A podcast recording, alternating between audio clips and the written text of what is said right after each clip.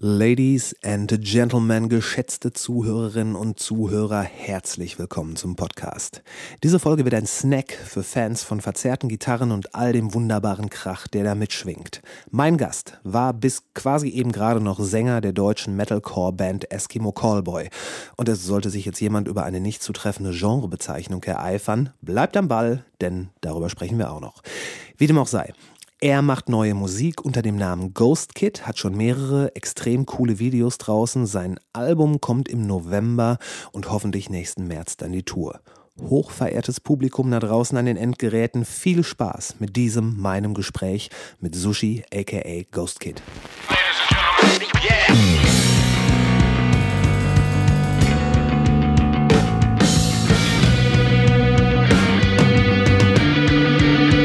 Called Intro. Natürliche Ausrede. If I get any closer, I hope you're licking it. wo alles nicht ganz so schlimm oder nicht ganz so geil.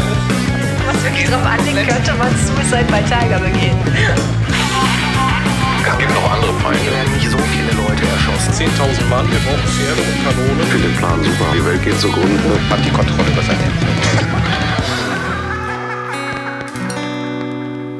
Ist das eine Harpers? Äh, nee, das ist eine, äh, da ist eine Gibson, da ist eine Ibanez und da ist ein alter, ähm, ein alter Squire-Bass. Das, der ist, ja, der, ähm, Die hinter der, die, die hinter der, der Gibson zwischen der IBAN ist. Was ist das denn für eine? achso, verdammt nochmal, ja, du hast recht. Das ist eine Harpers. Gibt's Ja. doch gar nicht. Du bist, du bist glaube ich, der, der Zweite, den ich treffe. Okay. Abgefahren. Ja, Ich ähm, hab mir die. Ich habe mir die damals bei dem Typen selber in Berlin geholt. Mhm. Das war so ein, ne, der, der hat halt dieses Modell irgendwie ausprobiert. Ja. Und das war so der Prototyp. Und äh, da habe ich die dann ja mitgenommen für einen ziemlich guten Kurs. Abgefahren. Guck mal. Und das Ding ist, ist wirklich schön. Und ich habe halt jahrelang immer nur Siebenseiter gespielt. Und das, äh, ich habe selten eine Gitarre in die Hand genommen, die den Sound direkt so verändert hat. Also das ist schon geil. Woher kennst du die? Das sind auch äh, gu- gute Bekannte von mir. Die haben mir jetzt auch eine gebaut. Ich hatte halt in der Albumproduktion, hatte ich erst eine ausgeliehen, weil meine so ein bisschen auf, auf sich hat warten lassen. Und das ist eigentlich damals, der Daniel hat ja auch zwei Stück von denen. Und das sind ja sehr gute Bekannte mittlerweile, muss ich sagen. So. Und ja, werde mir da auch noch eine bauen lassen. Von daher. Du lässt dir eine bauen? Ja, ich habe schon eine, aber äh, die nächste kommt wahrscheinlich auch irgendwann, wenn mal wieder ein bisschen Geld über ist. Okay, ja, nee, das, das sind, also die sind von der Verarbeitung her top. ja, ja, klar. Und der holt sich dann ja auch irgendwie immer die, die Mechaniken noch aus den Staaten. So, ähm, ich, ich weiß gar nicht mehr, wie die heißen. Aber das ist, Hipshot machen die, glaube ich, nur, ne? ja, das kann sein. Ja, ja. Das kann sein. Also die sind äh, wirklich, wirklich extrem gut. Mhm. Wirst du denn, wenn du, wenn du da mit dem, äh, mit dem Ding äh, auftrittst, ne, klopfen wir mal, dass Ja, das genau. klappt. Nächstes Jahr, äh, März ist, glaube ich, angedacht. Mhm. Äh, wirst du dann auch Gitarre spielen auf der Bühne? Wahrscheinlich schon, ja. Also so bei vier Songs oder sowas wird das so sein. Wir haben jetzt auch das erste Video mit Gitarre mal gedreht. War auf jeden Fall mal schon mal relativ speziell, weil ähm, ich meine, ich habe das damals gemacht, aber ähm, das ist lange her. ne? Und dann da wieder die Routine zu bekommen, so beides hinzukriegen, ist schon, ist schon, ja. Das ist weird, weil du bist Mhm. ja, du bist ja sonst eher ziemlich frei über die Bühne ge gewirscht. Man muss ich jetzt halt mit Gitarre hinkriegen und im richtigen Moment wieder am Mikro stellen. Mach dir ein Headset. Ge- oh, ja, ja, genau, so richtig Boygroup. Das wäre Ja. das wär doch geil. Auf jeden Fall. Ich mach das hier mal so ein bisschen tiefer. Mach, mach wa ja, was immer du möchtest. Jawohl. Na, komm schon. Ich will ja nicht deinen Mikroarm hier abreißen. Das ist, das ist Qualitätsmikroarm, Okay, der, kann man, glaube ich, nicht abreißen. ähm, ich habe jetzt in, in Vorbereitung nochmal Mhm. geguckt. Du hast ja jetzt gerade die, äh, diese Single This is Hollywood, This is not Ja. Hollywood raus. Und das Cover-Artwork, Mhm. was ziemlich cool ist, das ist von dem wer, Timi, Timmy, Hen Timmy Hendrix. Timmy ja. Hendrix. Der ist eigentlich von Trailer Park. Genau, genau. Ich weiß nicht, ob es Trailer Park noch gibt. Ähm, Die machen jetzt ihre Abschiedstour. Also, Okay. ich weiß auch nicht wann, aber ist angedacht und dann ist vorbei. also, ne, Full Disclosure, ich dachte, Mhm. wenn ich mir Trailer Park angeguckt habe, immer so, uch. Aber die das, was der da zeichnet, das hat echt Hand und Fuß. Mhm. Also das ist gut. Er ist echt ein abgefahrener Künstler. Also es ist so, ähm, bin mit dem jetzt so in Kontakt getreten in der Albumvorproduktion. Da ist das über, über den Phil zustande gekommen, weil ich halt eine Feature haben wollte. Wir kannten uns auch vorher schon so, aber nie so wirklich so sehr eng und der ist halt ein total abgefahrener Typ einfach. Also wenn du, äh, wenn du halt so siehst, was der mit Trailer Park gemacht hat und was der für sich aber an Kunst macht, das ist, ist äh, total krass. Also Der, der scheint auch immer so eine visuelle Ebene immer noch direkt mitzuplanen, ja, ja, oder? Ja, ja. Also Timmy ist wirklich ähm, ein sehr, sehr abgefahrener Künstler, muss ich sagen. Also hätte ich auch so nicht vermutet und vor allen Dingen einziger Kontrast, das finde ich immer total krass.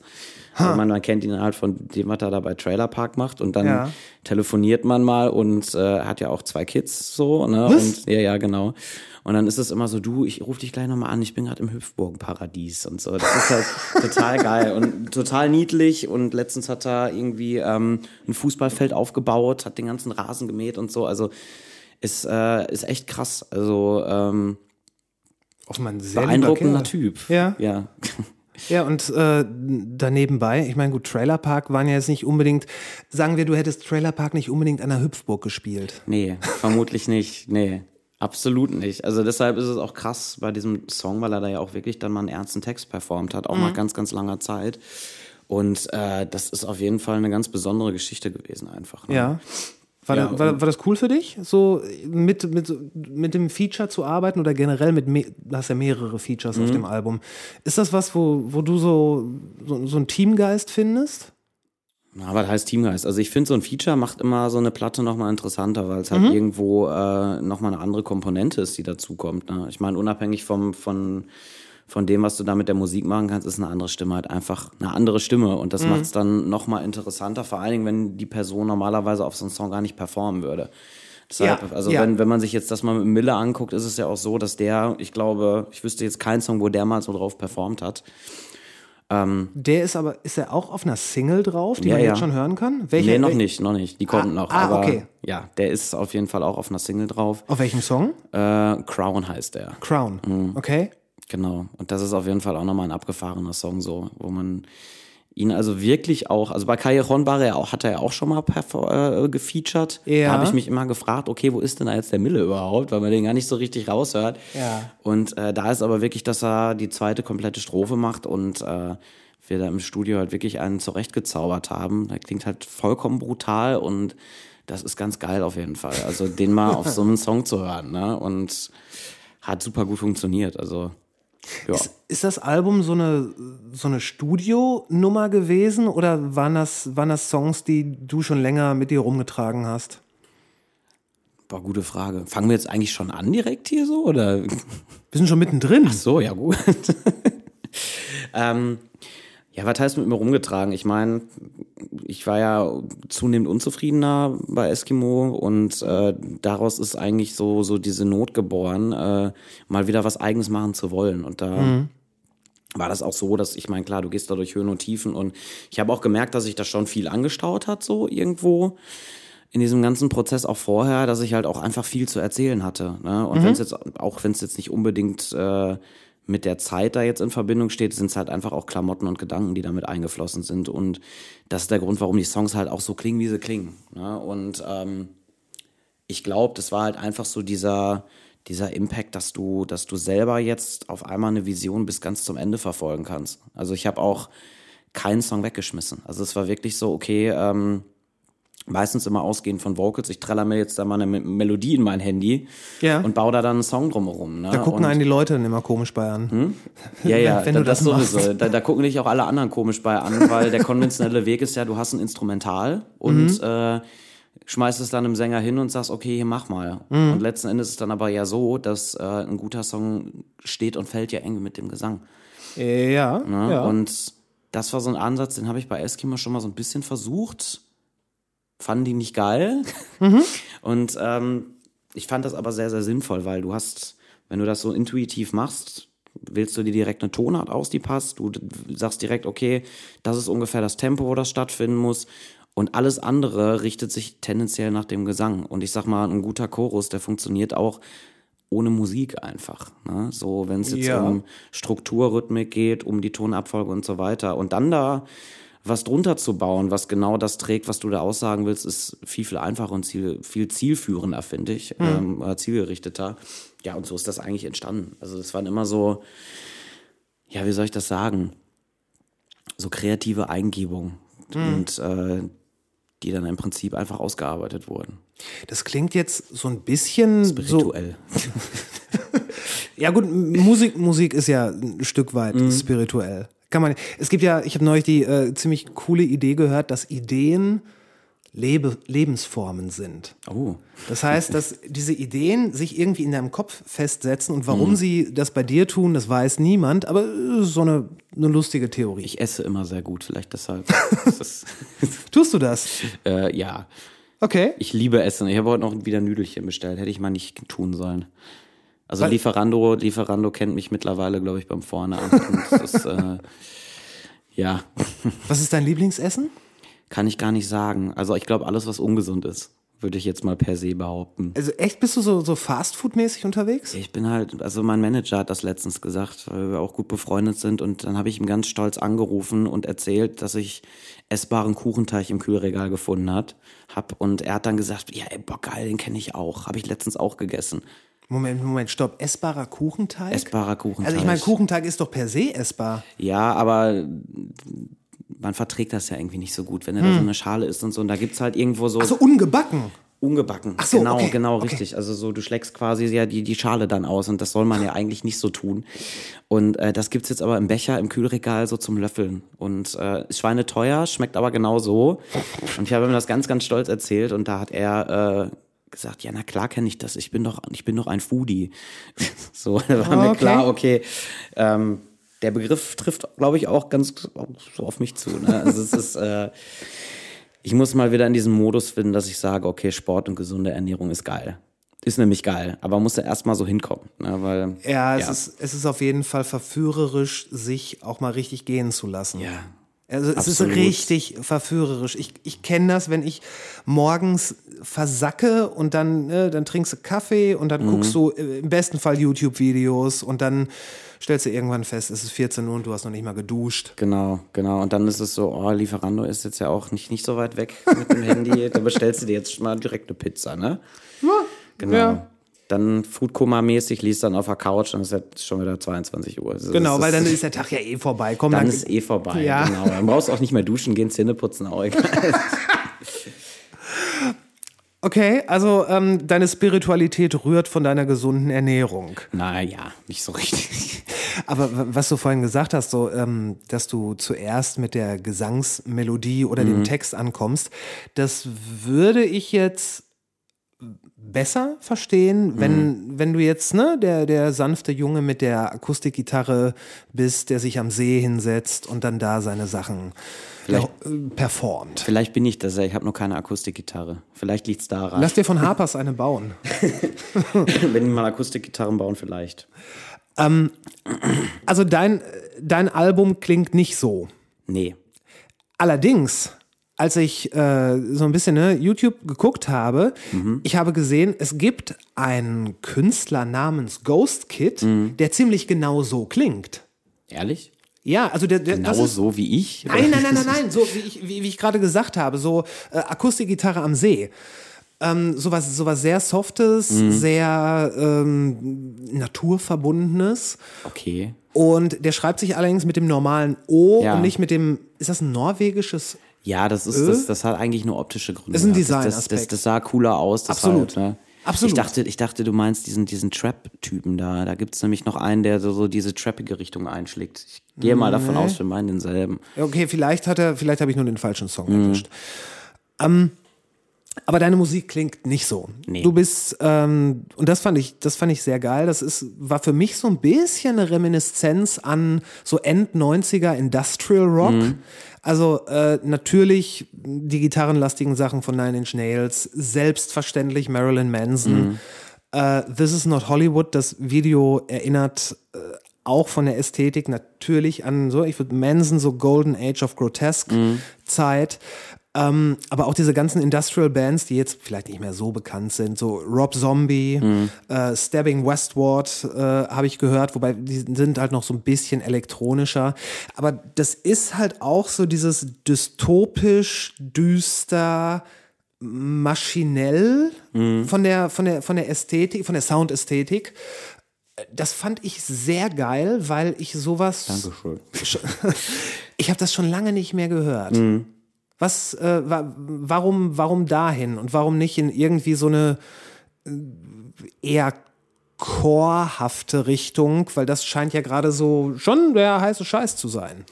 Ich muss sagen, das, das ist so ein bisschen tatsächlich Bring Me the Horizon geschuldet. Auch wenn das jetzt natürlich eine ganz andere Richtung ist. Aber Bring Me the Horizon ist immer eine der Bands gewesen, die mich total beeindruckt und inspiriert haben, weil die Band schafft es immer irgendwie so, so State of the Art zu sein. Es ist immer, immer irgendwo total neu. Es ist immer so irgendwo das, wonach ich sich dann irgendwie alle richten, weil die halt auch immer was anderes machen, ne? aber immer total frisch auf einem ganz, ganz hohen Level, was zum Beispiel auch die elektronischen Sachen angeht und so weiter.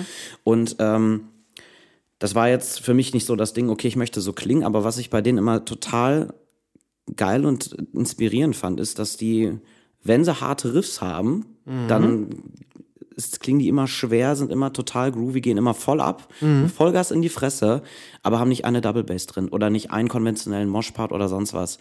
Und das war immer so das, was mich Okay. daran so inspiriert hat, dass man einfach ähm, das Ganze so ein bisschen, wie soll ich das sagen, so ein bisschen komprimierter, fokussierter umsetzen kann Ja. ohne mit diesen Standardmitteln auszukommen. Also ich sag mal, Moshpart schreibst halt so, wie du den schreibst. Ne? Aber du brauchst keinen Moshpart, um jetzt irgendwo eine gewisse Aggression zu erzeugen. Und ich glaube, das war so ein bisschen für mich der Anspruch, dass ich sage, na okay, ähm, wie kreiere ich denn jetzt einen harten Part ohne diese ganzen konventionellen Chormittel? Ne? Und, ähm, das habe ich ja jetzt auch zehn Jahre gemacht. Deshalb war es für mich so dieser Punkt, wo ich gesagt habe, okay, ähm, ich versuche das jetzt mal anders oder ich, ich guck mal, wie man das so ein bisschen minimalistischer umsetzen kann, weil es eigentlich gar nicht so viel Trara braucht. Also ich mag lieber, wenn es wirklich einfach, wenn es an sich schon so ist oder geschrieben ist, dass es, dass es, dass es einfach ballert, ne?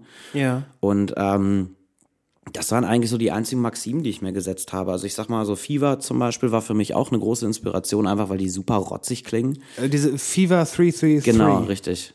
Dass Sitzt- diese drei Dreien da gemacht haben, ne? das kann Ja. auch kein Mensch aussprechen. Ja, 333 ist Wie? Äh, das, das ist eine Band, die ist mir erst kürzlich Mhm. aufgefallen, die äh, haben mich zumindest so von der, von der Stage-Performance sehr an die an At the Drive-In erinnert, weil das halt diese absolut überschnappende Energie Ja, ja. ist. Äh, wenn ich das richtig verfolgt habe, extrem politisch. Mhm. Und ähm, gutes Branding. Also die, äh, die packen ihre, ihre Logos schon immer an die richtigen Stellen. Die Ja, haben ja, ja, die auch irgendwie so, so wie so Overalls Uniform haben sie Westen. an, ne? Ja, Ja, genau, genau.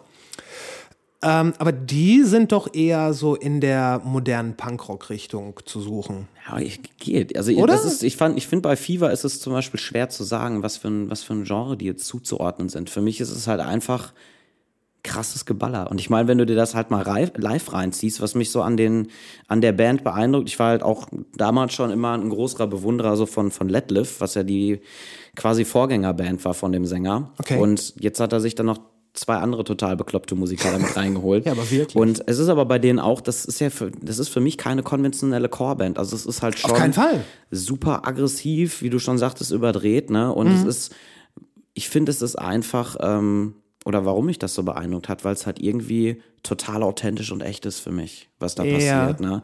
Ja. Und das war zum Beispiel auch so ein Aspekt, wo ich gesagt habe, ey, ich will auch, dass es irgendwie alles ein bisschen roher ist, Ja. ne? Und äh, einfach diese rohe Aggressivität dann halt auch hat, wenn es der Song nun mal braucht.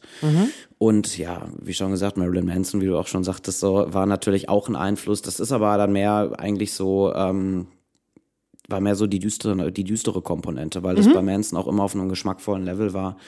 Und ich glaube, das waren so eigentlich diese drei Kernkomponenten, die da zusammengekommen sind. Und dann habe ich mir Gedanken gemacht, okay, was kann man für einen Gitarrensound machen? Was funktioniert mit dem, was ich vorhab? Und ansonsten habe ich mir gar keine Grenzen gesetzt. Also das ist halt so entstanden, wie es halt entstanden ist. Also es war nicht so, dass ich jetzt sage, okay, der Song gefällt mir, ich versuche den zu reproduzieren. Ja, ja, klar, klar, klar. Also es ist alles sehr aus, äh, sehr unterbewusst und aus, äh, ja, aus dem Bauch heraus gewesen. Hast du früher mal oder vielleicht heute noch Ministry gehört? Ministry, ja, also nie gehört, aber ich kenn's. Also ich könnte Okay. dir aber jetzt aus dem Stehgreif keinen Song sagen davon. Ne? Also das waren, meine Wurzeln sind da, liegen da so ein bisschen anders. Okay, weil speziell der Gitarrensound, der erinnert mich mit, mit modernen Studio, moderneren Studiomitteln sehr an das, was Ministry zu äh, Psalm 69 Zeiten gemacht haben, was ein, was so das Kultalbum natürlich von denen ist, ähm, weil es halt auch dieses so zerrig, Ja. so eine, so eine Zer Wand aus Zerre, äh, wo man nicht durchkommt. Und das habe ich bei den Songs von dir auf jeden Fall wieder, äh, wieder gefunden, was mich sehr gefreut hat, weil ich witzigerweise vor kurzem den Live-Drummer von Ministry auch im Podcast hatte. Ah, okay. Der, der übrigens den Schritt gemacht hat, er, er war erst der Drummer von Frieda Gold und dann war er bei Ministry, was Ah, ein okay. schönes Spektrum ist. ähm, aber das hat mich sehr daran erinnert und tatsächlich auch so ein bisschen wie der Gesang ähm, processed wurde. Mhm. Ich meine, der, der ist, der ist halt auch sehr, äh, sehr, äh, ja, wenn ich jetzt sage hoch, dann weiß keiner, was ich meine. Er, er ist nicht so wirklich schrill, aber er hat halt auch so ein verzerrtes Element, ähnlich wie eine Feedback-Gitarre. Mhm. Genau. Und äh, das ist halt auch was, was Ministry früher gemacht haben. Und ich dachte, ach, endlich, endlich macht's mal wieder jemand. Also ich habe ich hab ganz, also das war halt auch immer so ein, so ein Thema im Studio. Ne? Also das war äh, so Gitarrensound ist dem geschuldet, dass der Sky, ähm, welcher mittlerweile ein sehr, sehr guter Freund von mir ist, ähm, Das war der Produzent. Genau, richtig. Den hab, äh, der hat mit uns die letzte Platte bei Eskimo damals gemacht. So, ich kenne Sky eigentlich schon seit ich 15 bin und wollte immer mal zu dem hin. Und Okay. dann hat's jetzt halt sehr, sehr lange Zeit später dann mit der ersten es mit der letzten Eskimo-Platte funktioniert. Und äh, da war mir auch klar, okay, wenn ich jemanden haben möchte, dann äh, ist es Sky. Und Sky hatte in dieser Albumproduktion bei Eskimo das Plasma-Pedal angeschleppt. Ah! Genau, ja, genau. Ein geiles Teil. Genau, richtig. Und äh, den Erfinder von dem Ding und äh, also so, der das ganze Ding auch zusammengeschraubt hat, der Ilja, das ist jetzt auch mittlerweile ein relativ guter Bekannter von uns beiden, sag ich jetzt mal. Ist, ist, der, äh, ist der hier aus Deutschland? Nee, nee, der kommt, die kommen aus Latvia. Latvia. Ja, ja, okay. genau. Und äh, ja, der rotzige Sound ist halt auch groß, größtenteils diesem Pedal geschuldet, weil ich fand's immer total geil. Ich habe dann, als er das Ding da angeschleppt hat, gesagt, boah, geil, das ist es so, ne? Schade, Es sieht halt auch geil aus. Sieht auch geil aus und Ja. funktioniert auch ohne das Stromding tatsächlich nicht. Also es ist, Okay. äh, es ist nicht nur optisch so und äh, das war halt so der Sound. Also ich meine, da Ja. kommen noch zwei andere Gitarrenprofile dazu. Ich kann ja sagen, wie es ist. Hm. Ich habe auch äh, viel mit dem Harmonic Pitch gearbeitet, hoch, tief, drunter und sowas. Ne? Mhm. Also einfach, dass es irgendwo ein Sound ist, den ähm, den man so jetzt noch nicht unbedingt gehört hat. Ne? Und die Devise war halt auch immer, ey, das kann auch mal ein bisschen scheiße klingen ruhig. Ne? So, also das ist bei Ja, Ich würde nicht sagen scheiße, eher störend. So ein Ja, bisschen, so ein ja, bisschen genau. verunsichernd, störend. Und das, das, das ist ja eigentlich ganz gut. Na, das war auch bei den Vocals teilweise so, ähm, dass wir wirklich Sachen, zum Beispiel beim This Is Not Hollywood war es so, mh, ich habe halt an vielen Stellen auch mit einem übersteuerten Vocal Sound einfach gearbeitet, weil ich gesagt habe, okay, das erzeugt jetzt gerade irgendwie so eine Magie, die auf jeden Fall ganz frisch ist und ähm, das war beim This Is Not Hollywood ganz lustig, weil wir da wirklich die Vorproduktionsvocals nehmen mussten. Okay. Und das war so das Ding, das, äh, der ist beim, beim Christoph Wiczorek von NSOK entstanden Ja. Weil wir dann äh, gesagt haben, okay, wir wollten schon immer mal zusammenarbeiten, machen wir jetzt mal zwei Nummern zusammen. Haben uns dann im Abend Vollgas weggeballert. Also ich habe diesen kompletten, kompletten Song rappelvoll eingeschrien. Wirklich? Und wir haben als versucht, es im Studio zu rekonstruieren. Es war Ja. dann natürlich besser, hatte aber nicht so denselben Vibe. Der ne? Moment war nicht da. Richtig, genau. Und das war zum Beispiel auch so ein, so ein Ding, wo ich dann gesehen habe, okay, wenn du was machst, habe auch wieder ganz viel gelernt in diesem ganzen Prozess, weil wenn du was machst und es klingt gerade gut, dann musst du es direkt richtig machen, so dass du es auch benutzen kannst. Ne?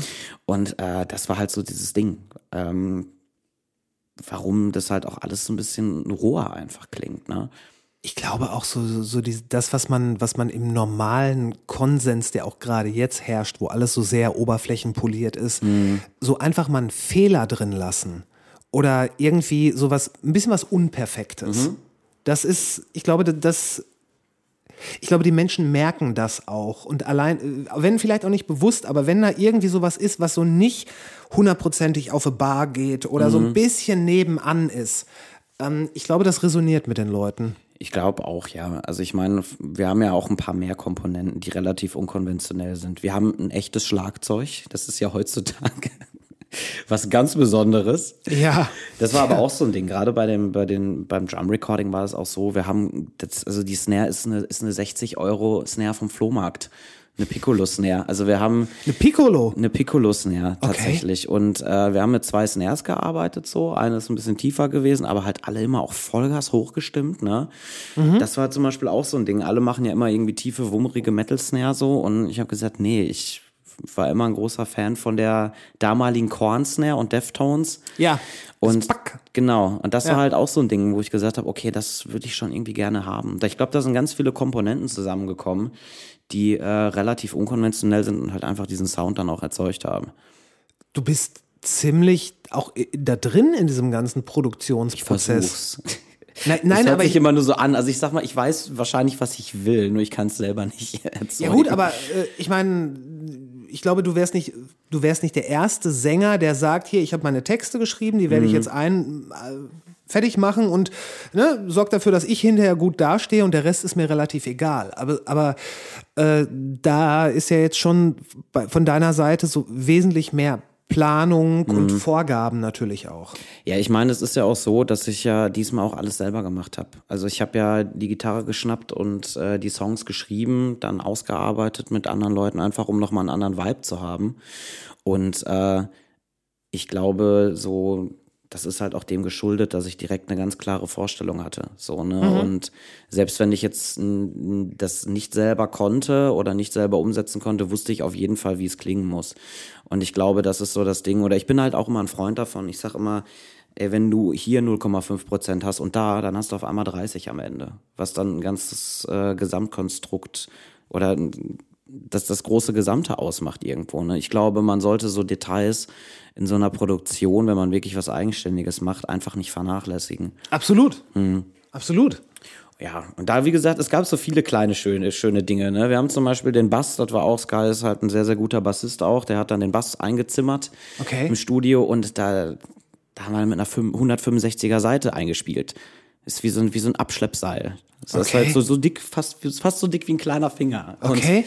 Genau, also da sind so viele Sachen gewesen, die halt wirklich relativ speziell waren, würde ich mal sagen. Also auch wirklich dann äh, Raum gelassen, um so ein bisschen zu experimentieren, um Absolut, irgendwie was äh, Besonderes zu erreichen. Genau, ja. Ja. Hm. Das ist, ich, ich weiß gar nicht ob, aber es, ich glaube, wenn, wenn man sich so die generellen oder die, die gegenwärtigen Rockproduktionen mit kleineren Ausnahmen anhört, das ist selten. Ich habe den Eindruck, dass es so fast in jeder Musikrichtung so den einen Sound gibt und da versuchen irgendwie alle hinzugehen. Ich glaube, es ist tatsächlich auch immer Bring Me the Horizon, wenn es um Sound geht. Ne? Das ist immer ja, oder Sind die wirklich? Also ganz ehrlich, ich ich habe mich, also zumindest. ich hab mich nie mit denen auseinandergesetzt. Ja, also die letzte Zeit Eskimo ähm, war halt wirklich halt immer, das war immer so die Benchmark, wo wir gesagt haben, okay, so, so muss das irgendwie sein. Ne? Okay.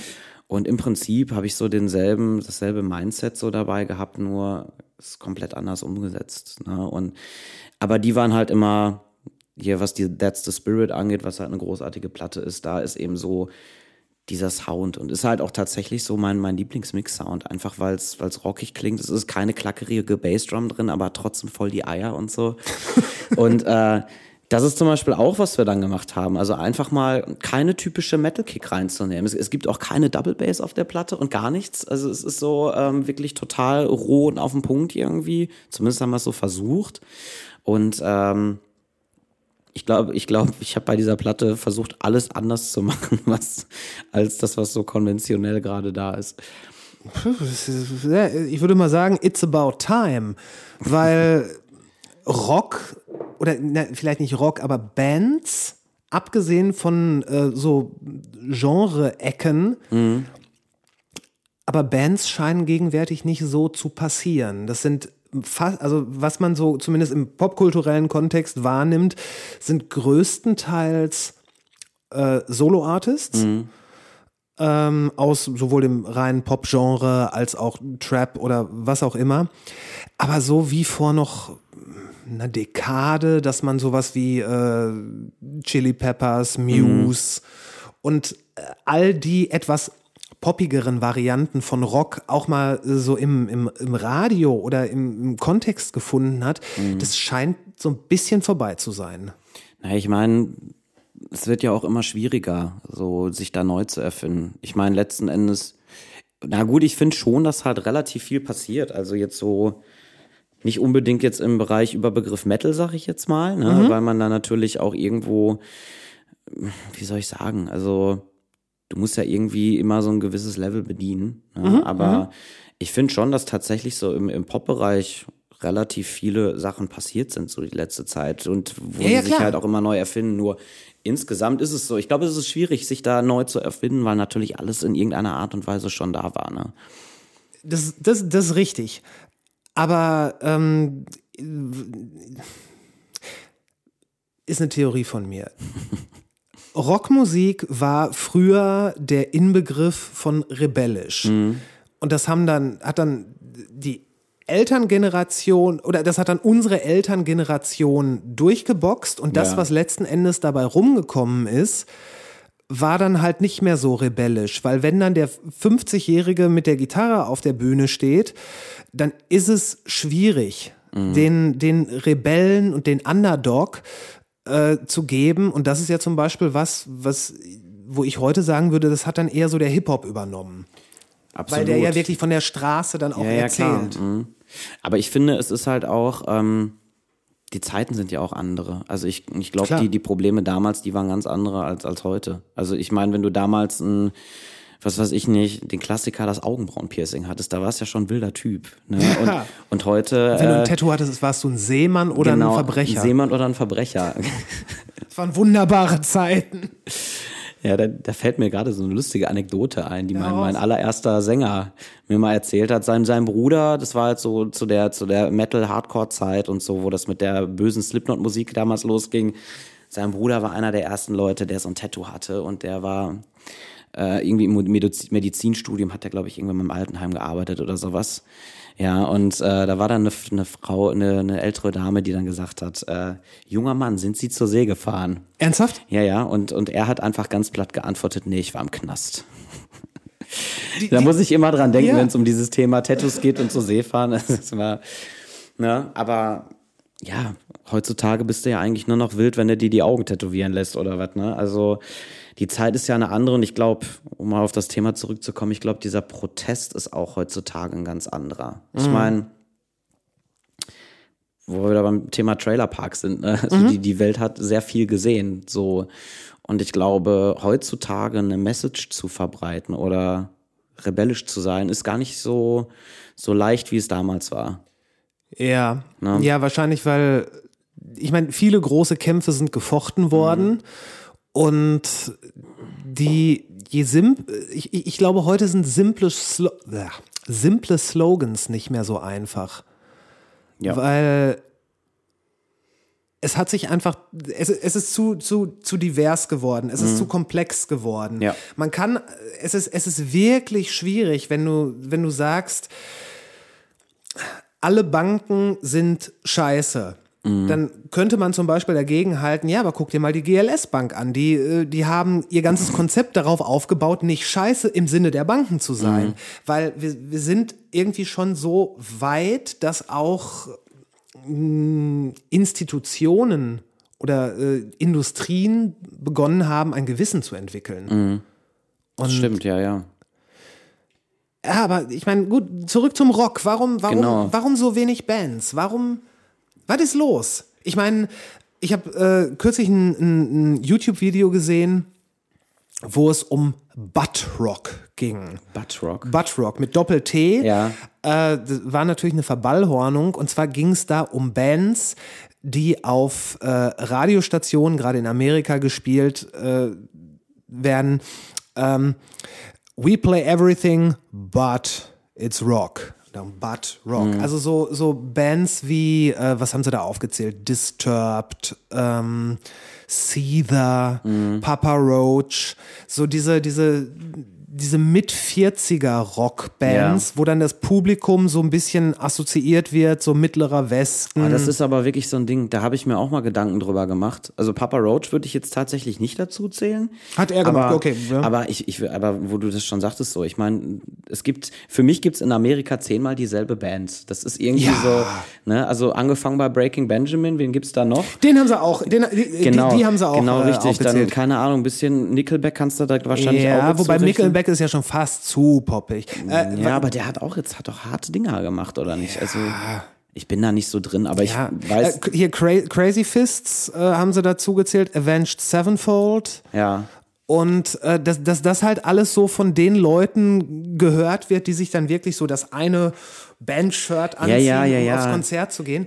Und die, die ha- also die, ich glaube, Disturbed haben im 2019 mehr Karten verkauft als so Pop-Acts wie Ariana Grande. Oha, okay. Und das ist, und die haben halt auch immer gesagt, es gab immer diesen einen Song, der ähm, im Radio lief Mhm. und darauf wurden die dann, äh, ja, das Sound hat, of Silence wahrscheinlich, ne? Das haben sie doch. nein, es war natürlich dieser, Ua, ah, ah, ah. Ach so, ja, okay. da, da, war das Down with the Sickness? Nee, doch, doch, Down with ja, the. Sickness. Genau. Hätte ich jetzt nicht gedacht. Also ich meine, dieses, dieses äh, Sound of Silence, das lief doch sogar bei 1 Boah, das war und furcht, das war ein so furchtbarer Song. Das war ein, ich weiß, man soll nichts Schlechtes über Kollegen sagen. Also du sollst nicht, aber ich kann es, weil das sind nicht meine Kollegen. Das war eins der furchtbarsten Cover ever.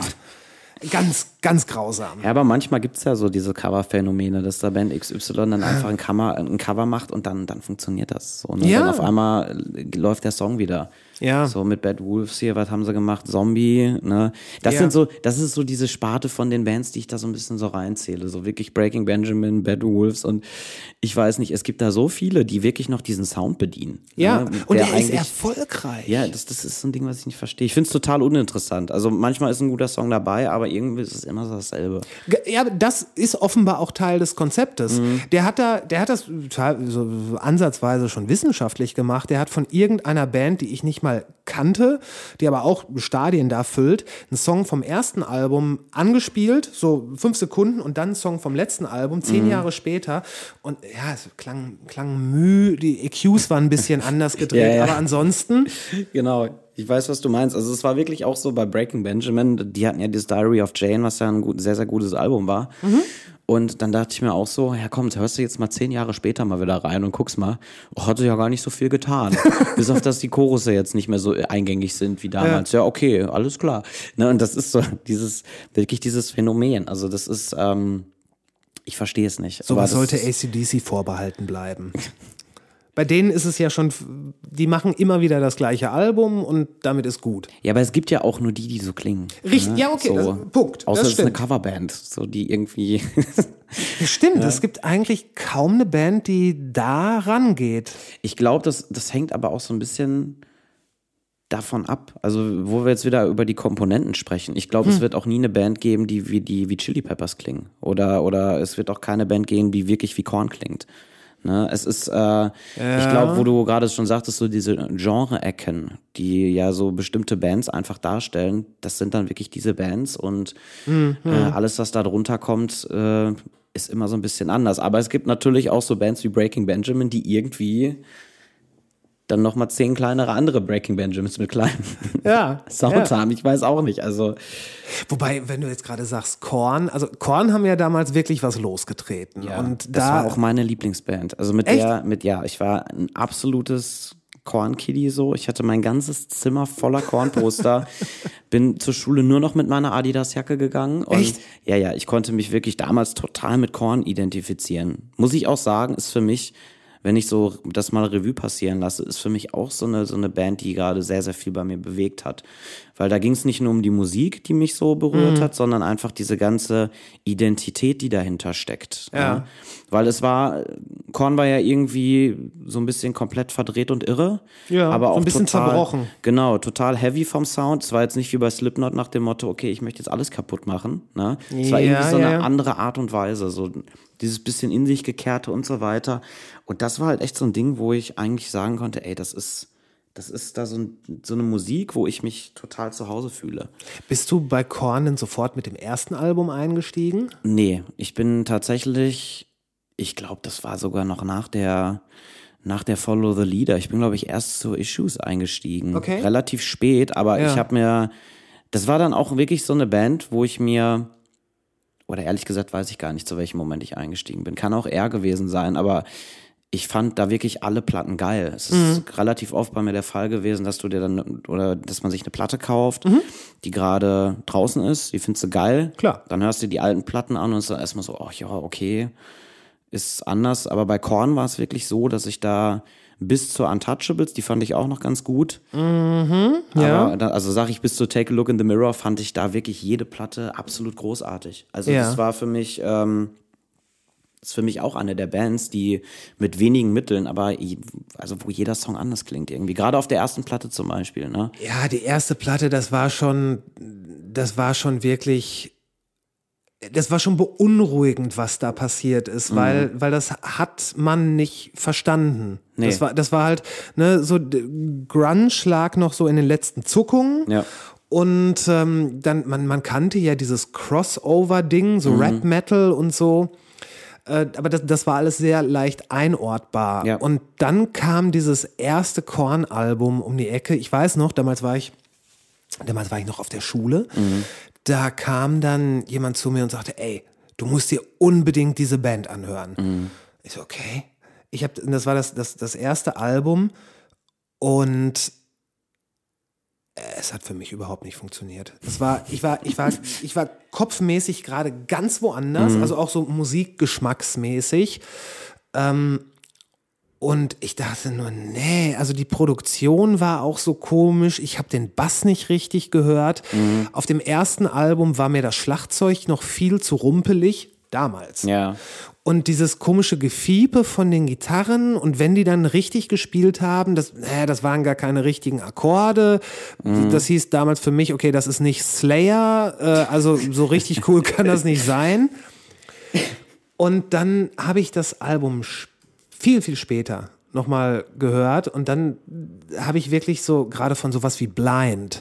Der Anfang, das ist glaube ich, eins der, würde ich heute sagen, eins der besten Heavy Rock Intros überhaupt. Absolut.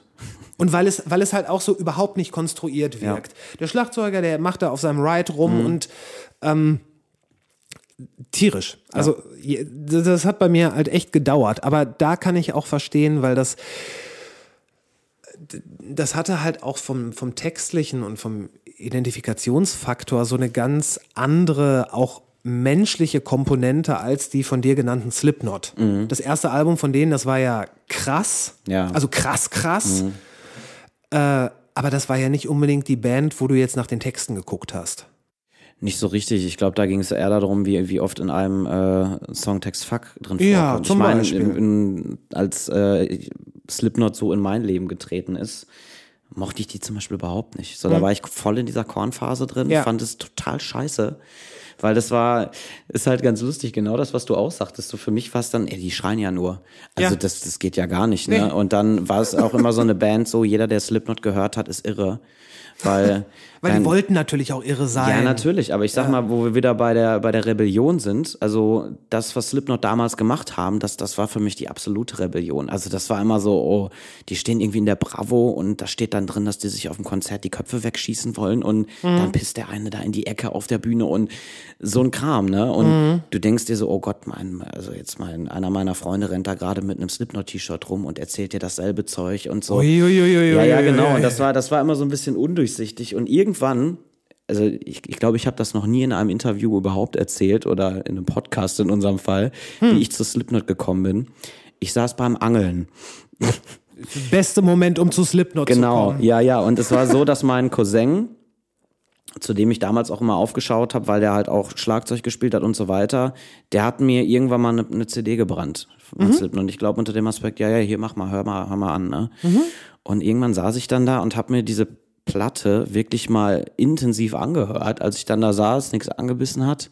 Und dann kam halt Wait and Bleed, aber die Version, wo nur gesungen wurde. Mhm. Und irgendwie war das für mich so dieser, dieses Ding, wo ich gesagt habe, ey krass, das ist ein mega fetter Song. Ja, ne? Und ja, ja, ist ja. jetzt natürlich der Einstiegssong zu Slipknot, sag ich jetzt mal, Ja. aber das war absolut so. Und danach war dann, okay, das ist eine absolut geile Band und mh, ab da ging es dann halt auch weiter mit Slipknot, ne? Also da war dann die gute alte New Metal Zeit, Ja. die sehr, sehr schön natürlich auch war. Ne? Also schade, dass es sowas heute nicht mehr gibt. Und ich meine, das war zum Beispiel auch so eine Zeit, wo halt, ich glaube, es gibt keine New Metal Band, die wie die andere geklungen hat zu dem Zeitpunkt. Das war auch total, total krass.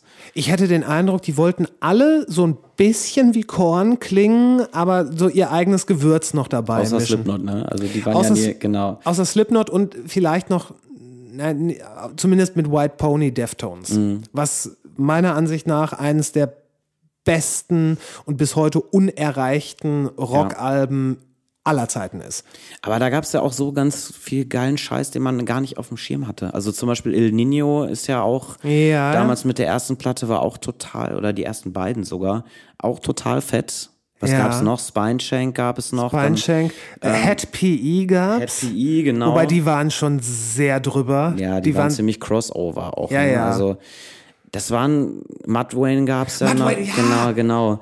Wo wir gerade von, äh, oder wo- wenn man, wenn man mal so an wilde Mhm. Verkleidung denkt. Auch geile Platte, einfach diese, wie hieß die Nummer, LD50 oder so? LD50 war die erste, genau. Das war auch eine richtig gute Platte einfach. Wobei die, die rote, die die gemacht haben, die, die, das war die zweite oder dritte. Ich weiß nicht mehr, wie die hieß. Weiß Aber nicht. die war richtig gut. Die war auch richtig gut. Und die- auch so ein bisschen dem New Metal entwachsen. Ach, da gab's ja so viele, keine Ahnung, hier Kitty. Kitty gab's ja, Ja! auch noch. Kitty, Kitty! war ja auch groß, also war auch eine fette Band einfach, ne, muss man ja, Ja! so sagen. Und alle irgendwie ein bisschen anders. So, dann Chimera hat da auch nochmal mit reingespielt und es gab so viele gute Bands. Stained. Stained gab's auch Da, noch, genau. Die hatten dieses eine unglaublich, das war so die, die, die Ballade der New Metal Zeit. Wie hieß es? äh, oh, wie hieß es, wie hieß es? Äh, it's been a while, it's been a while.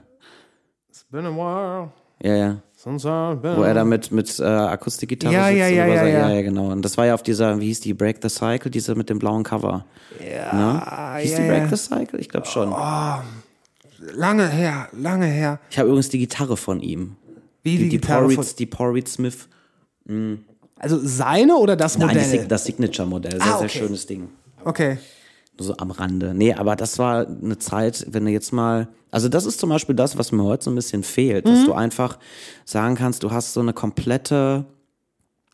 So eine komplette Musik, äh, Szene. Epoche, Epoche Ja, einfach Epoche so. ja. Ja, ja, Und ja, ja. Äh, ich glaube, das ist heute so ein bisschen übersättigt so. Ja. Ne? Also es ist, ähm, wenn man jetzt mal ganz grob den Metal-Markt skizziert, ist da für mich tatsächlich auch wenig Interessantes bei. Also nach der New Metal-Zeit kam diese Metalcore-Zeit, Mhm. wo in den, dann Caliban in den alten Zügen waren und Heaven Shall Burn und so. Das war so die nächstes, das nächste Ding, was mich sehr geprägt hat. Aber danach kam gar nicht mehr so viel, Nee. meines Erachtens nach. Nee, kam auch nicht. Und ich meine, du hattest dann halt noch so einige Bands, wie zum Beispiel die vorhin genannten Muse, Mhm. die so äh, auch im Radio liefen, die aber trotzdem auch von, von Musikerkollegen quasi respektiert worden sind, weil die halt auch Ja, wirschen Scheiß klar. gemacht haben. Aber dieses, Also du wurdest nicht schief angeguckt damals, Nein. wenn du harte Mucke gehört hast, aber dann auch Red Hot Chili Peppers gut fandest. Ne? Es Ja. war halt irgendwie, ich glaube, man kann sagen, dass das war, entweder bist du alternativ oder du hörst, du hörst R&B. so, ne? Das Ja. ist irgendwie, äh, ja. aber diese, dieses, das stimmt. Und Das, ach, das, das, das holt mich jetzt wirklich in ganz alte Zeiten zurück. Ja. Wo man, wo man wirklich so dann, wo man dann auf dem Schulhof angequatscht wurde, so nach dem Motto, ey, hast du eigentlich schon die und die Band gehört? genau. Und du hattest so diesen, diesen, diesen Circle of Friends, die alle irgendwie diese Musik gehört haben. Soulfly haben wir noch vergessen. Soulfly ah, haben wir vergessen. hier. Wir, und wir haben noch nicht einmal Limp Bizkit erwähnt. Oh, das stimmt. Das ist jetzt peinlich. Also, Ja, ähm, aber es, es war dann ja auch wirklich so, da hatten dann ja die Kumpels so komplett gute Gründe, warum die eine Band überhaupt nicht das, das Richtige ist, aber die andere, die Mhm. nur ein bisschen anders klingt, äh, warum das natürlich der ganz heiße Scheiß ist. Und das war, das war so ein, so ein, so ein, so ein Austauschen, man hat CDs gebrannt, um einfach Mhm. Ja, mal so ja, seine eigene Record Collection so ein bisschen damit anzugeben. ach, das war eine tolle Zeit, muss Auf man einfach Fall. sagen. Also es war ja auch so, was halt schön war, jeder hat sich mit einer anderen Band ide- identifizieren Ja. können, weißt du? Aber dann, äh, samstags waren dann trotzdem alle im Paul-Löbe-Haus. Wo du dann, äh, äh, und hat, haben sich die lokalen Bands angeguckt, ne? Das war halt immer, äh, Am Freitag vorher waren sie im Spirit. das, das war auf jeden Fall eine geile, geile Zeit einfach. Und das ist so, ähm, ja, also ich glaube, das ist so ein bisschen so dieses Ding, was, was heute einfach nicht mehr da ist. Auch dieses Beson diese Besonderheit, dass man sich wirklich mit einer Band so aktiv äh, identifiziert. Ja. Ja, das war, glaube ich, so die letzte kulturell wirklich übergreifend relevante Eruption von harter Gitarrenmusik. Weil Metalcore, das, das ist ja auch dann immer so ein bisschen nischiger geblieben. Ja. Also da, da gab es dann vielleicht in der Klasse so fünf Leute, die das gehört haben. Ja, aber das kam ja auch nach dem, nach dem, äh, nach dem New Metal. Ja, ja, wenn, genau. Als da sich das ausgewachsen hat, war es halt diese, diese, da gab es ja auch gar nicht so wirklich, da wurde das ja auch noch gar nicht so differenziert, was jetzt was ist. Also als Ja. es losging. Ich weiß noch die Zeit, wo wir alle einen Emo-Scheitel hatten und Baggy Pants.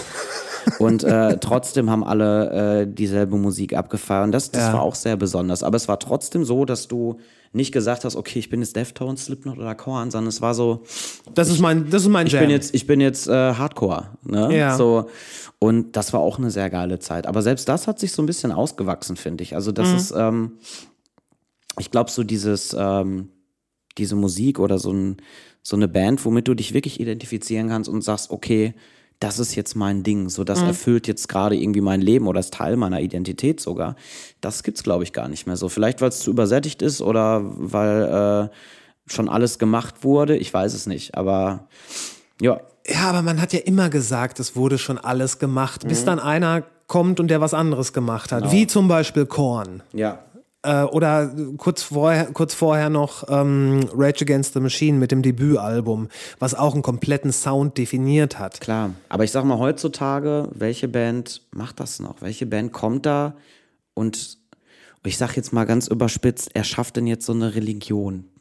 Das So. ist gar nicht überspitzt. Mhm. Das ist, ich meine, ganz ehrlich, ein Rockkonzert hat sehr viel Religiöses.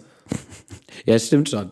Aber ich meine, gibt's jetzt wirklich 2020 mal so eine Band, die, wo man sagt, okay, das ist jetzt mal was, was ganz anderes? Äh, Ey, ich komme gerade von dem Punkt, wo ich sage, gibt es 2020 eigentlich noch eine Band? Also, Gibt es. Es gibt auch viele gute Bands, aber so Ja. richtig, wo du sagst, okay, das habe ich jetzt nicht gesehen. Ja gut, Billie Eilish kann man sagen. Billie Eilish. Billie Eilish ist keine Band. Billie Eilish ist eine unfassbar großartige Künstlerin und ich liebe ihre Platte und äh, sie ist, ist, ist toll. Äh, Auch äh, und sie sie schafft es so perfekt, auch ihre Public Persona ins Spiel zu bringen ähm, und zwar genau in dem richtigen Maße. Es ist also Billie Eilish ist so unfassbar gut. Die, Ja. die wirkt wie, auf der einen Seite wirkt sie wie ausgedacht, weil sie so gut ist. Auf der anderen Seite weiß man, die ist nicht ausgedacht. Nee, die ist ja eigentlich das komplette Gegenteil, was so den, den Pop-Stereotypen angeht. Und absolut. Das ist ja musikalisch ich glaub, das wie. auch mal. ja, ne? ja. Aber gut, auch das ist keine Band. Und ja, stimmt, okay.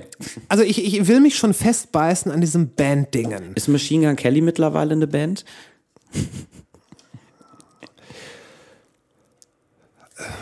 Der hat ja jetzt gerade ein Album gemacht. Genau. Und das ist ja, das ist ja das, was wir uns wahrscheinlich äh, von Blink seit Jahren erhoffen, oder?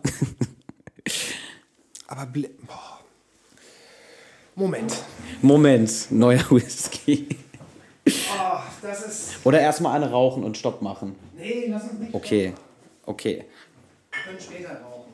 Okay. Später rauchen. also.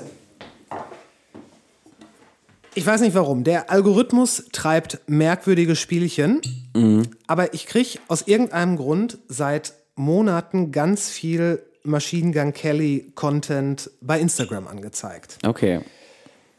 Dadurch habe ich dann zum Beispiel erfahren, dass er mit äh, Megan Fox zusammen ist. Und äh, ja, die ganzen witzigen Videos von ihm, wo er irgendwie die Zunge rausstreckt und einen Joint in der Hand hält. Ja, und jetzt, jetzt hat er eine pinke Gitarre und er ist kein guter Sänger. Er ist kein guter Sänger. Er hat eine unfassbar monotone Stimme. Und die Songs wirken, er ist ja jetzt auch Schauspieler in ganz vielen Filmen. Ich sehe dich gerade hinter so einem goldenen Schreibtisch, wo du ihm dann Feedback zu seiner Platte gibst, als Plattenchef, als Plattenboss. Ja, Du hast eine unfassbar monotone Stimme. ja, aber ey, Hand aufs Herz. Ich meine, er ist, er ist in dem Punkt genau wirklich das Gegenteil von Billie Eilish, weil Mhm. da ist dann alles. Tickets to my downfall, natürlich musste das A dann noch als das Anarchy A gemacht sein. Mhm. Und die Gitarre ist pink und dann tut er so, als gäbe es irgendeine Diskussion darüber, ob man als Mann pink tragen kann. Das hat keiner, hat, keinen hat es Ja, ja. interessiert. Ich find's sehr prätentiös und Ist manchmal so ein bisschen too much. ein bisschen. Ich finde, es kommt drauf an. Also Es wirkt ist- wie ein Rockalbum, was ein Schauspieler eingesungen hat. Ja, stimmt. Vielleicht schon. Aber es ist ein gutes Album, muss man ja auch mal vielleicht dazu sagen. Also da sind ein paar sehr, sehr gute Songs Wirklich? drauf. Ja, ich meine, gut, Travis Barker war mit dabei. Deshalb klingt es wahrscheinlich auch so wie, äh, also es hat mich sehr an Blink erinnert, was ich total geil fand. Also es Ja. ist so, äh, Blink war ja zum Ende hin auch nicht mehr das, was sie mal vorher waren. Und ich fand das sehr erfrischend, einfach mal zu, zu hören, okay, da ist jetzt wieder dieser Sound da. Ne? Und sind sehr gute Songs drauf. Aber ich weiß, was du meinst. Ich muss mir auch mal manchmal bei, ich glaube, das ist aber auch die Zeit, so wo TikTok und diese Reels und so, das ist, na, Bist du bei TikTok? ey, es ist, das ist ein ewig leidiges Thema. Ich hoffe natürlich, mein Label hört sich das nicht an, aber die sagen natürlich auch immer alle, weil du musst mit der Zeit gehen, so, ey, jetzt mach doch mal TikTok, so. Und das ist immer so, oh ja, ey, ach. ne, ich meine, ich muss sagen, es gibt gute TikTok-Sachen, die sind auch lustig und so, aber ich assoziiere TikTok immer mit ganz vielen doofen, peinlichen Videos, die du aber auch nicht mehr aus deinem Kopf kriegst. Das ist wie so ein Unfall. Du drehst das drei Wochen mit dir rum. Ne? Ganz schlimm war dieses, dieses Halloween-Video, da wo dann immer zwei zusammen gesungen haben und irgendwelch, mit irgendwelchen Cosplay-Outfits und gruselig und oh, es ist grauenhaft. Also wenn ich wieder dran denke, ist es wieder komplett da. Und ich, das ist, das ist etwas, was ich einfach nicht verstehe. Ich glaube, dafür bin ich auch dann zu alt. Es ist, äh, Du aber bist noch nicht mal so alt. nee, ich bin 32, ich fall, zerfall auch schon innerlich. Ja, aber äh, meine Oma hat immer gesagt, nur wenn alle deine Freunde von der Brücke springen, springst du dann auch. So viel zum Thema, du müsstest unbedingt TikTok machen. Und das einzig Da gute muss Video. man sagen, die springen alle nur, weil ich zuerst gesprungen bin. Also, Ja, weißt du, ey, ganz ehrlich, wenn, wenn man bei sowas wie TikTok am Anfang dabei war, Mhm. dann ist das gut. Aber das Ganze jetzt so, äh, jetzt noch so, ne, das, das halbtote Pferd noch weiter zu reiten, weiß ich nicht. Ich glaube, das wird tatsächlich so diese, das neue Instagram. Gut, Instagram hat jetzt die Reels, das wird wahrscheinlich dauern, aber ich sag mal, du kommst nicht drum herum. Also damals war es MySpace, dann Facebook, jetzt ist Instagram. Ich meine, Twitter habe ich nie verstanden.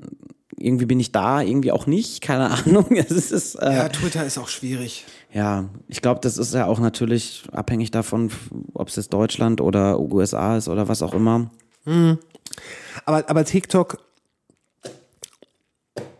ich, ähm, ich glaube, Instagram wird TikTok überleben. Bin ich mir ziemlich sicher. Ich glaube, ich, glaub, ich fände es schön, dann könnte ich ruhig schlafen. Aber es ist, Ja. ich finde, also vielleicht ist es auch ganz cool, wie gesagt, es gibt coole Sachen da drin, ne? aber Ja. ich meine, die, die, ähm, so diese, dieser Übergang, oder ich sag mal, das ist sehr, sehr nah an auch das, das schönste neue Wort, was ich gelernt habe, es ist sehr schnell cringy. Cringy. cringy. Es ist so, äh, man bewegt sich da an einem schmalen Grad, wenn man das, äh, wenn man so TikTok macht, finde ich. Ne? Und Ja. das kann, das kann, also ich habe wenige Sachen, wo, wo ich, also wo ich sage, okay, das ist jetzt im konventionellen Sinne, wie es gedacht ist, wirklich cool umgesetzt. Ne? Und Was, was mir bei, also ich, ich, weiß dann schon gar nicht mehr, ob es bei Instagram dann TikTok oder dieses Reels ist. Was, es ist ja das Gleiche. Das ist ja das Gleiche, was äh, Insta auch mit den Stories gemacht hat, um Snapchat äh, vom, vom Platz zu fegen, Ja, ja, was genau. sie geschafft haben. Ähm, es gab da eine so eine, also was mir bei TikTok aufgefallen ist, es gibt einige Sachen, oder bei diesen, nennen wir sie mal 15 Sekunden Videos, es gibt einige Sachen, wo man denkt, wow, das ist kreativ. Ähm, und kurz danach siehst du genau das Gleiche von, von, von tausend anderen. So, was, was ich zum Beispiel gesehen habe, irgendjemand sitzt auf dem Stuhl, hat einen Schuh in der Hand, schmeißt den hoch, tritt danach. Ja. Und in dem Moment, wo der Fuß eigentlich den Schuh treffen würde, ist der Bumm komplett in einem neuen Outfit. Sowas Sowas zum Beispiel. Oder äh, äh, eine, ein Mädel steht vorm, vorm Spiegel, hält das Handy, hat irgendwie so Schlabberklamotten an, lässt das Handy fallen und ähm, es, so sieht es dann aus, als würde es aufs Bett fallen und in dem Moment, wo es wieder hochkommt, hat sie auch ein komplettes Outfit an. Ja. Das siehst du einmal und denkst, wow, ist clever, ist cool gemacht. Und dann siehst du es hunderttausendmal. Ja, es ist, äh, ich weiß genau, was du meinst. Also ich werde wahrscheinlich auch nicht drum herum kommen, sowas irgendwann mal zu machen. Ich überlege schon Tag und Nacht, okay, wie kann ich das denn jetzt so machen, dass ich es vertreten kann und möchte. Aber es ist so, ähm, ja, es gibt manchmal coole Sachen, aber keine Ahnung, auch diese Pinsel weitergibt Challenge und was weiß ich nicht. was Eine was? ja, das ist halt so, ein- so ein Make-up-Ding. So, die geben den Pinsel weiter, halten den Pinsel an meine Kamera, auf einmal sind sie komplett geschminkt. Und dann muss man natürlich auch noch dazu posen. Ich glaube, das ist das größte Problem, was ich Posen. damit habe. Genau dieses übertriebene Posen. Da war zum Beispiel mal einer, das ist für mich so ein, der das ganz exzessiv macht, das ist der Jake Warden. Das ist, äh, der hat, glaube ich, damals angefangen mit 15 als, äh, als, als 15-jähriger 15 Junge halt äh, Make-up-Tutorials zu machen. so. Und der ist wirklich, Der ist, der ist gerade, kann es sein, dass er super bekannt ist? der ist super bekannt mittlerweile. Ja, ja, genau. Und mittlerweile identifiziert er sich, glaube ich, auch mehr damit, eine Frau zu sein, was alles super ist. Und es ist auch geil, äh, dass er das so durchzieht. Und, äh, und ich fand den immer sehr sympathisch so am Anfang. Okay, wie er das gemacht hat, fand es auch krass, dass, dass man da so mit 15 Jahren den Mut so hat, das so zu machen. Ne? Ja. Und hab mir das auch gerne angeguckt, muss ich sagen, ne? weil ähm, weiß nicht, ich finde das immer faszinierend, aber das ist zum Beispiel so ein gutes Beispiel.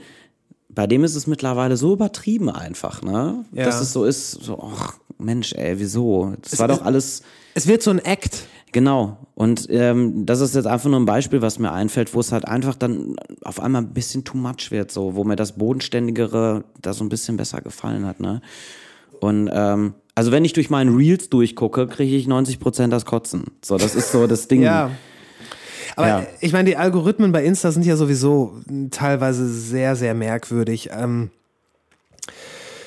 äh, hast du, das fang- frage ich irgendwie in letzter Zeit jeden, hast du diese Netflix-Doku, ähm, das Dilemma der sozialen Medien gesehen? Nee, noch nicht, aber muss ich mir noch angucken. Ich habe davon gehört. Oh ja, das musst du. Das musst du. Danach fühlst du dich richtig schlecht. Und dazu, Wieso? dazu passen. Erzähl. nee, Kurzzusammenfassung. Kurzzusammenfassung. Es ist durchaus realistisch, dass durch die Algorithmen und die Funktionsweise der sozialen Medien unbeabsichtigt so etwas wie Bürgerkriege entstehen können. Ach ja, okay. Ich wusste doch direkt, dass Facebook Skynet ist. Es ist, äh, Nein, das Schlimme ist, es ist, das ist ja das, das ist ja das Schräge. Es ist noch nicht mal so, dass die sich jetzt hingesetzt haben und da was Böses machen wollen.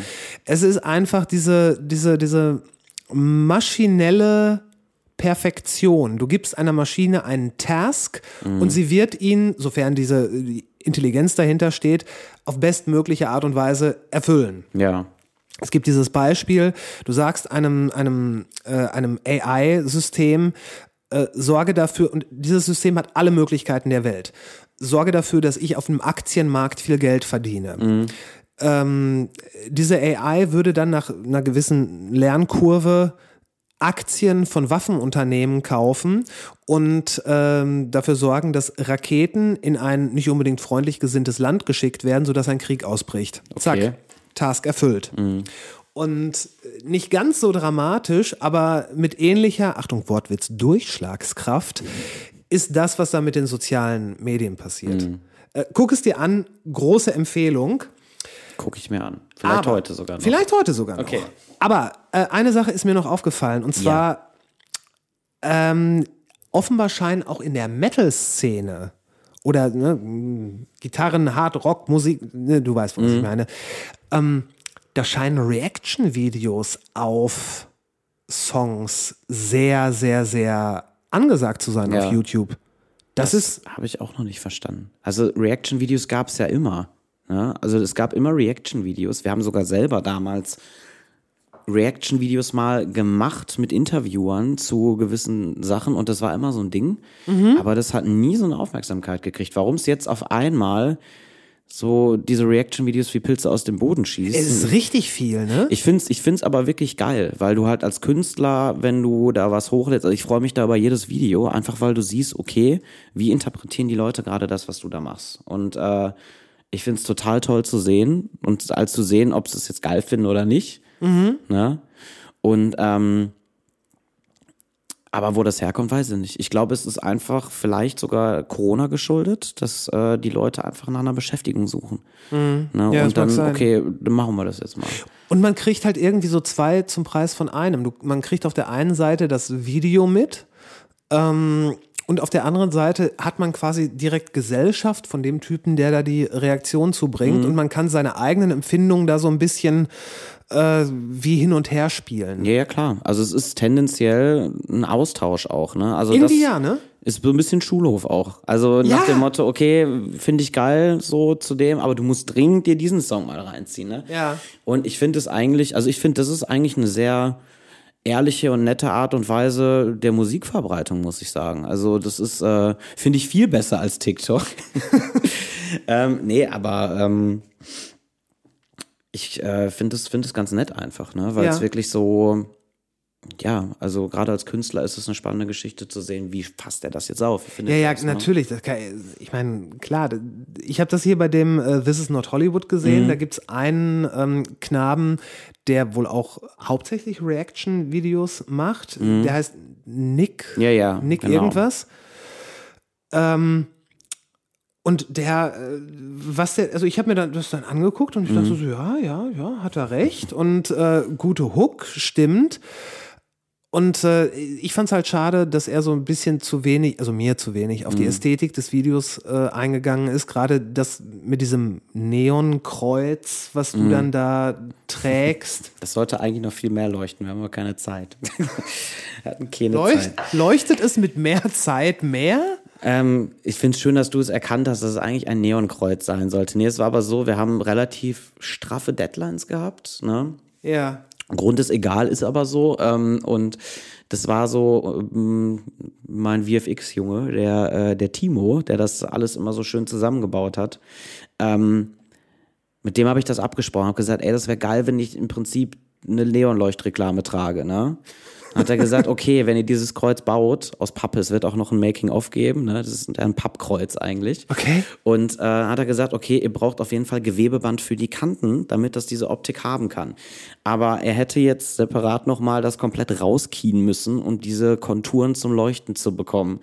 Und das war auch beim Supernova eigentlich utopisch wenig Zeit und das hat irgendwie alles geklappt. Aber leider für dieses richtige Leuchten des Kreuzes hat es dann doch nicht mehr gereicht. Die Videos, die sehen schon teuer aus. Ja. Die sehen schon richtig gut, also, ne? Ich meine, du, du, du fängst hier gerade an, was zu machen. Ja. Ghost Kid geht jetzt los. Ja. Ist noch nicht mal ein Album da. Nee, noch nicht. Das kommt am 13. November. Die Videos, die sind von der Ästhetik her, ich finde sie sehr, ich finde ich finde die Ästhetik sehr geil, ich finde das sehr gut. Dankeschön. Aber sie sind vor allen Dingen sehr ambitioniert. Also je, auch jemand, der sagt, ey, das gefällt mir nicht, der wird, ähm, der wird anerkennen müssen, okay, da hat sich jemand Gedanken gemacht. Ähm, die sehen sehr teuer aus. Ist das so, dass wenn man, wenn man so von einer, von einer Band weggeht, um sein, sein Solo-Ding zu machen, hat man dann sowieso schon, hat man dann so einen fliegenden Start, weil man die Leute in der Industrie kennt und hier und da und ist es alles super einfach und wirst du bald in goldenen Autos rumfahren, weil das alles so easy ist oder, oder nicht? Ähm, ich sag mal so, es ist natürlich schon einfacher, weil man viele Leute kennt. Ne? Aber letzten Endes muss ich sagen, ich habe mir das im Großen und Ganzen natürlich auch ein bisschen anders vorgestellt, muss ich sagen. Das war, ähm, also ich bin total happy und total dankbar für alles und äh, bin auch froh, das auf dem Level jetzt machen zu können und dass da halt so viele Leute das auch geil finden. Aber ähm, du kommst halt von Eskimo Callboy, ne? Und auf einmal siehst du so, oh Mann, ähm, wieso habe ich denn jetzt nicht die Spotify-Zahlen wie die, ne? Und so, dann, okay, ist das jetzt, kommt das jetzt gerade gut an oder nicht? Und dann fällt dir auf einmal auf, hör mal, du hast dich doch die letzten fünf Jahre mit dem Scheiß nie beschäftigt. Du hast nicht einmal in das Spotify-Ding reingeguckt, du weißt gar nicht, wie die Zahlen sind. Ja. Und du vergleichst jetzt gerade so ein Ding, was zehn Jahre läuft, mit, mit dem Ding, was du jetzt gerade machst, ne? Ja. Und da gab es auf jeden Fall so, so Dinger, also es war jetzt kein, kein kompletter Raketenstart, ne? Also es war Okay. wirklich, ich muss dazu auch sagen, ich habe mir im Vorfeld sehr, sehr viele Gedanken gemacht, was will ich machen, wie soll das aussehen. Und bevor ich überhaupt bei irgendeinem Label vorgesprochen habe, habe ich acht Musikvideos an einem Tag gedreht mit dem Mirko zusammen. Was? Ja, ja. Also wir haben die Vorproduktion so gehabt, hatten da ungefähr acht, neun Songs. Und dann habe ich gesagt, ey, pass mal auf, visuell ist mir auf jeden Fall super wichtig. Ähm, ich möchte direkt schon mal zeigen, was ich da machen will. Moment, Moment, acht Ja. Musikvideos Ja. an einem Tag? An einem Tag. Na gut, anderthalb. Wir haben am nächsten Tag um äh, sechs Uhr morgens weitergemacht und dann Was sind denn das für Musikvideos? Ne, also, filmt ihr da eine Ameisenkolonie? Nee, nee, also es war so, dass natürlich jeder Song die spezifische Thematik hat und ich habe bei jedem Song auch beim Writing-Prozess immer so einen so einen Film im Kopf gehabt. Ne? Und Du hast für jeden Song ein Video gemacht? ja, eigentlich schon. Also mit gar, gar, keinem Budget, nur mit Idee, bisschen Licht und äh, Jesus. war nett. Also es war auch relativ lustig, weil zwei Tage vorher haben wir uns dann noch doch überlegt, bei zwei Songs die Band dazu zu holen, die natürlich zu dem Zeitpunkt noch gar nicht so richtig existent war. Und dann war das, okay, ähm, hab meinen Cousin angerufen, du, hör mal, kannst du ein Musikvideo mitspielen? Ist scheißegal, was du da spielst, muss nur so aussehen, als wenn es passt. Okay. Und alle Hoodie-Kapuzen aufgesetzt und so weiter, ne, weil mein Schlagzeuger kommt ja aus Schweden, der war natürlich zu dem Zeitpunkt noch gar nicht so am Start. Und dann war das, ähm, also dann war das wirklich so, dass wir da an dem Tag einfach mit kleinstem Besteck so ein so ein Querschnitt vom Album aufgenommen. Wo? wo? Wo wo nimmt man an einem Tag acht Videos auf? Also es war so, zum Beispiel der Hollywood, den gab es als Skizze schon mal vorher. Das war Okay. im Prinzip, habe ich da einfach mal eine Dornkrone zusammengezimmert ne, und Was man so macht. mir eine Decke übergeworfen, in, Ja. genau, schwarz-weiß. Mirko hatte noch ein bisschen Stockmaterial, was er selber in Hollywood gefilmt hat, was jetzt auch wieder in dem Das Video waren die. Palmen. Das waren teilweise die Palmen oder die Sterne und so. Also alles, was da an echtem Filmmaterial drin ist, ist von Mirko gefilmt worden auf seinem Amerika-Trip, der ein bisschen länger zurückliegt. Und ansonsten war der Hollywood Boulevard dann nicht der Hollywood Boulevard, wie er jetzt im Video ist, sondern es war einfach ein schmieriger Bahnsteig in Gelsenkirchen. Und da bin ich dann als Jesus langgetappert. Die, Gre die Grenzen sind da ja fließend. Ja, tendenziell schon. Nee, aber so war das. Und äh, Start a Fight zum Beispiel wurde auch vorgedreht. Da waren wir dann äh, halt im, im Proberaum von meinem Cousin, bisschen gelbes Licht gemacht, ne? Und dann halt einfach geguckt, dass es äh, im Prinzip dem Song ähm, oder im Prinzip den Song nochmal unterstreicht. Weil ich finde, mit einem guten Video kannst du einen Song besser machen oder du kannst auch einen Song kaputt machen. Ne? Und ja. Bevor ich, wie gesagt, zu einem Label gegangen bin, wollte ich einfach sagen, ey, yo, hier, Bums, das ist die Platte, das, so sieht das aus, so ist das Pressefoto, habt ihr Bock oder nicht? No? Äh, äh, also acht Videos. Ja. Genau. Moment, Moment. Du hast diese acht Videos gemacht, bevor du ein Label. Mhm. Ach so. Also auch bevor das Album produziert wurde. Äh, nee, das war in der Vorproduktion gerade. Ah, Also okay, okay, genau, okay, also es, ich, es war auch total lustig, weil ich teilweise, ähm, ich meine, Vorproduktion machst du erstmal fertig, dann gehst du ins Studio und ich habe tatsächlich in diesem Showreel gibt es einen Song, den habe ich eingesungen, ohne überhaupt was Eingesungenes dazu zu haben. Also ich saß, es gibt äh, zum You and I, der Song, der jetzt Ja. auch rauskommt, den haben wir dann bei mir zum Beispiel in der Dusche gedreht. Ich habe mich da mit Klamotten in die Dusche gesetzt. Wir haben ein bisschen pinkes Neonlicht gemacht und so und mit Scheibe und heiß gedreht und äh, was weiß ich nicht alles. Und dann saß ich halt in dieser Dusche, aber habe nur das Instrumental gehabt und irgendwas gesungen. was, Okay. So wie es ungefähr, wo ich dachte, okay, das könnte passen. Und äh, hat dann auch im Nachhinein geklappt, dass es dann wirklich so war. Aber das war schon ein bisschen speziell alles. Ich meine, es, es unterstreicht natürlich, wie, wie, wie sehr du dich jetzt mit diesem, mit diesem Ding, mit diesem Projekt, mit diesem Album Mhm. identifizierst. Aber so acht Videos, das ist schon ein bisschen drüber. Ist schon, war war viel Arbeit, aber haben wir irgendwie, wir irgendwie hingekriegt. Ach du, es ist, äh, ich meine, ich war selber überrascht, mit wie viel wenig Aufwand man eigentlich was Gutes hinbekommt, weil letzten Endes, du kannst dir den teuersten Scheiß ranholen, wenn die Idee kacke ist, ist die Idee kacke. Ja, Und ich glaube, ja. das war ganz gut, dass wir uns da im Vorfeld einfach ähm, ein paar Gedanken gemacht haben. Ne? Und ich sag mal, zum Beispiel hat jeder Song eine eigene, eine eigene Farbe. Zum Beispiel gibt's da einen Song Dirty, der ist nur in Rot. Es gibt halt ein paar Visuals zum Beispiel auf der Seite bei mir, die ich da irgendwann mal am Anfang hochgeladen habe. Das war zum Beispiel aus diesen, aus diesen äh, Showreel-Klamotten. Ja. Äh, ist auch noch sowas, die, die Videos, ich meine, ich, ich, ich kenne das halt von einigen Bands so, dass die sagen, ein Album, da werden dann sämtliche Videos in ein und derselben Ästhetik gedreht. Äh, bei dir ist es gefühlt so, dass jeder Song seine komplett eigene Videoästhetik bekommt. Ja. Es, es hat natürlich immer dieses, dieses dystopische, ähm, mal mehr, mal weniger. Äh, aber es ist, es ist nicht so, dass du jetzt sagst, das ist mein Schwarz-Weiß-Album, das ist mein dies, mein das. Also du hast da, glaube ich, echt viel so kreatives Mitteilungsbedürfnis, kreativen Output. Also da ist, da geht was. Würde ich jetzt mal so, äh, würde ich jetzt mal so raushauen. Und ähm, ja, ich meine, gleichzeitig schaffst du es trotzdem, so eine, so eine gewisse Stringenz in der Ästhetik zu bewahren, wobei das natürlich auch irgendwo vorgegeben ist, dadurch, dass die Musik, das ist ja, so musikalisch machst du ja, glaube ich, nicht so große Sprünge wie mit den, mit den Videos. Oder?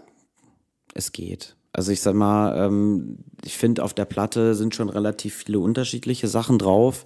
Gibt ja Ich auch Songs, wo nur Gesang ist zum Ich, Beispiel. mu ich muss dazu sagen, Ja. ich habe ich hab nur, äh, ich glaube, ich habe zweieinhalb Songs bisher gehört. Weil so, okay. Ich habe ich hab keine Promoplatte oder sowas Ja. bekommen. das ich es ja nicht. Also Frechheit. Nein, nein, nein, das brauche ich. Das äh, ist Mhm. es überhaupt nicht. Das brauche ich nicht. Ähm, nee, ich habe äh, hier I Start a Fight Mhm. und äh, This is not Hollywood. Ach, den Supernova hast du noch gar nicht gesehen, oder? Da habe ich tatsächlich nur, ich war, ich glaube, das habe ich mir angeguckt und genau in dem Moment hat mich jemand angerufen, so dass ich auf äh, lautlos gedrückt habe und ich habe nur die Bilder auf mich wirken Ja. lassen. Das hatte ja so diese, äh, ich glaube, so, so ein bisschen so Breaking Bad in leicht verwaschenen Farben von der, von der Ästhetik. Kommt das hin? ja, geht so. Also ist so ein bisschen. Sag ruhig, wenn's, wenn ich total an Quatsch erzähle. Ich weiß es ja nicht. Also wenn ich mir das angucke, keine Ahnung. Also es ist ähm, Da war, da war ein Dude mit einem, mit einem Raumanzug. genau. Also ich.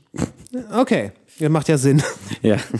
Nee, ähm, und ähm, ja, keine Ahnung, was es für ein Lokal. Also es ist schon ein bisschen verwaschen, das, das kommt schon hin, glaube Genau, ich. Ja, genau, ja. So, so ein bisschen Ja, ja. Mhm. ausgeblichene Farben, aber dann auch so eine, so eine, so eine Brachland-Ästhetik. Genau. Ja, ja, ja, ja. Ja, also Song klingt, glaube ich, auch nochmal ein bisschen anders als der Star the Fight und der Hollywood. Also da ist schon der Querschnitt ein bisschen, ich glaube, den gibt's gar nicht so richtig. Und der nächste Song, der wird auch nochmal ein bisschen mehr Gesang haben. Mhm. Ne? Was, was man ja auch heutzutage immer so gar nicht so sagen darf. Ne? Als- Darf man das nicht? Nein, es ist ja immer so, also wenn du singst, schreien die einen, wenn du nicht singst, schreien die anderen. Also es ist ja immer so das Ding. ne? Gut, du kannst es den Leuten halt eh nicht recht Kannst du machen. sowieso nicht, nee. Aber ähm, ich sag mal, auf der Platte ist halt auch verhältnismäßig viel Gesang drauf, sag ich mal. Aber auch halt Songs, wo ziemlich viel geschrien wird und es ist halt eine, eine komplett bunte Mischung. Und ich glaube, deshalb sind die Videos auch so unterschiedlich geworden, weil, Mhm. wie gesagt, ich war immer ein Typ, der super viel Wert auf, aufs Visuelle gelegt hat. Mhm. Und wenn du es alleine durchziehen kannst, dann musst du ja auch keinen überzeugen. Du sagst dann, okay, das ist das, was ich repräsentieren möchte. So soll das Ganze aussehen. Und ähm, deshalb, weil jeder Song eine andere Geschichte erzählt, ähm, sehen die Videos halt auch anders aus. Ne? Und ähm, ja, also ein bestimmter Look zieht sich ja schon durch. Ich habe zum Beispiel in jedem Video eben so die blinden Kontaktlinsen da drin, weil es halt einfach äh, der Look ist, sehen das so, der dazu passt, finde ich. Ja. Und ähm, gut, es hängt auch ein bisschen mit dem, mit, mit dem, äh, mit der Person da zusammen, die ich da irgendwo darstelle in dem ganzen Konstrukt. Aber ähm, im Endeffekt bin ich da komplett frei geblieben. Also ich bin da jetzt konzeptionell eigentlich nur daran gebunden, so für, für mich, für meine Begriffe, dass es irgendwo zu dem passt, was es da ist, was da musikalisch passiert. Stellst du jemanden dar?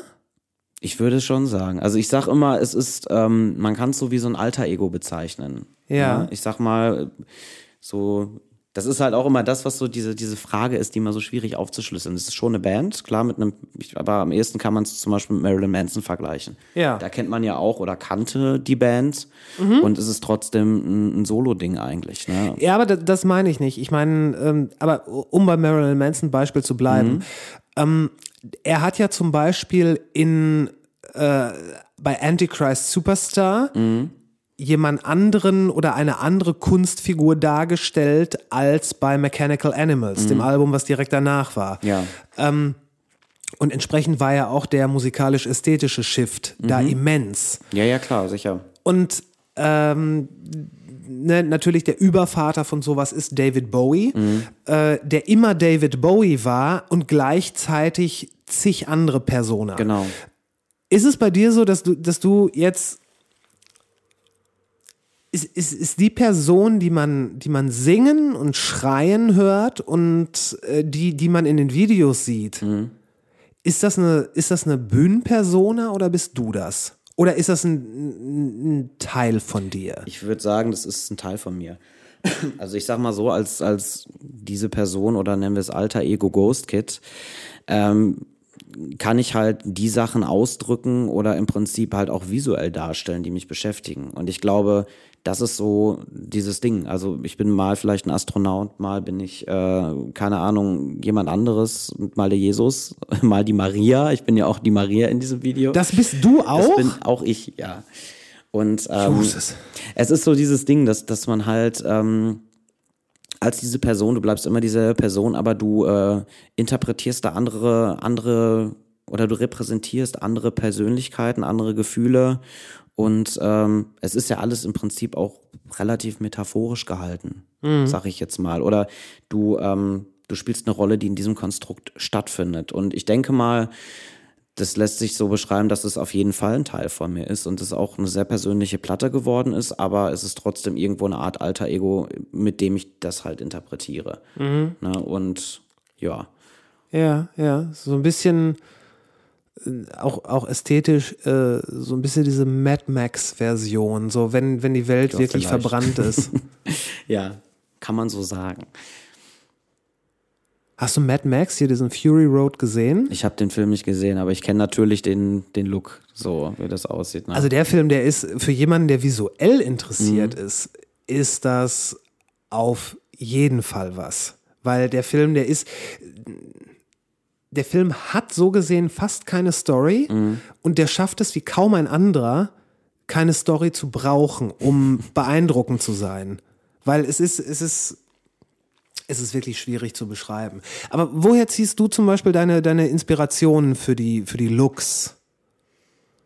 Für dieses ganze, du sagst, du bist ein visueller Typ. ja, Also, Also Inspiration, wo hole ich die her? Es ist, äh, ich glaube, ich saug das immer alles auf wie so ein Schwamm, relativ unterbewusst und bei mir ist es immer dann so das Ding, ähm, dass ich da halt wirklich so drauf, drauf höre, so was ich da gerade bei empfinde. Also es ist immer so, dass ich das sehr, sehr stark visualisiere, was ich da mache.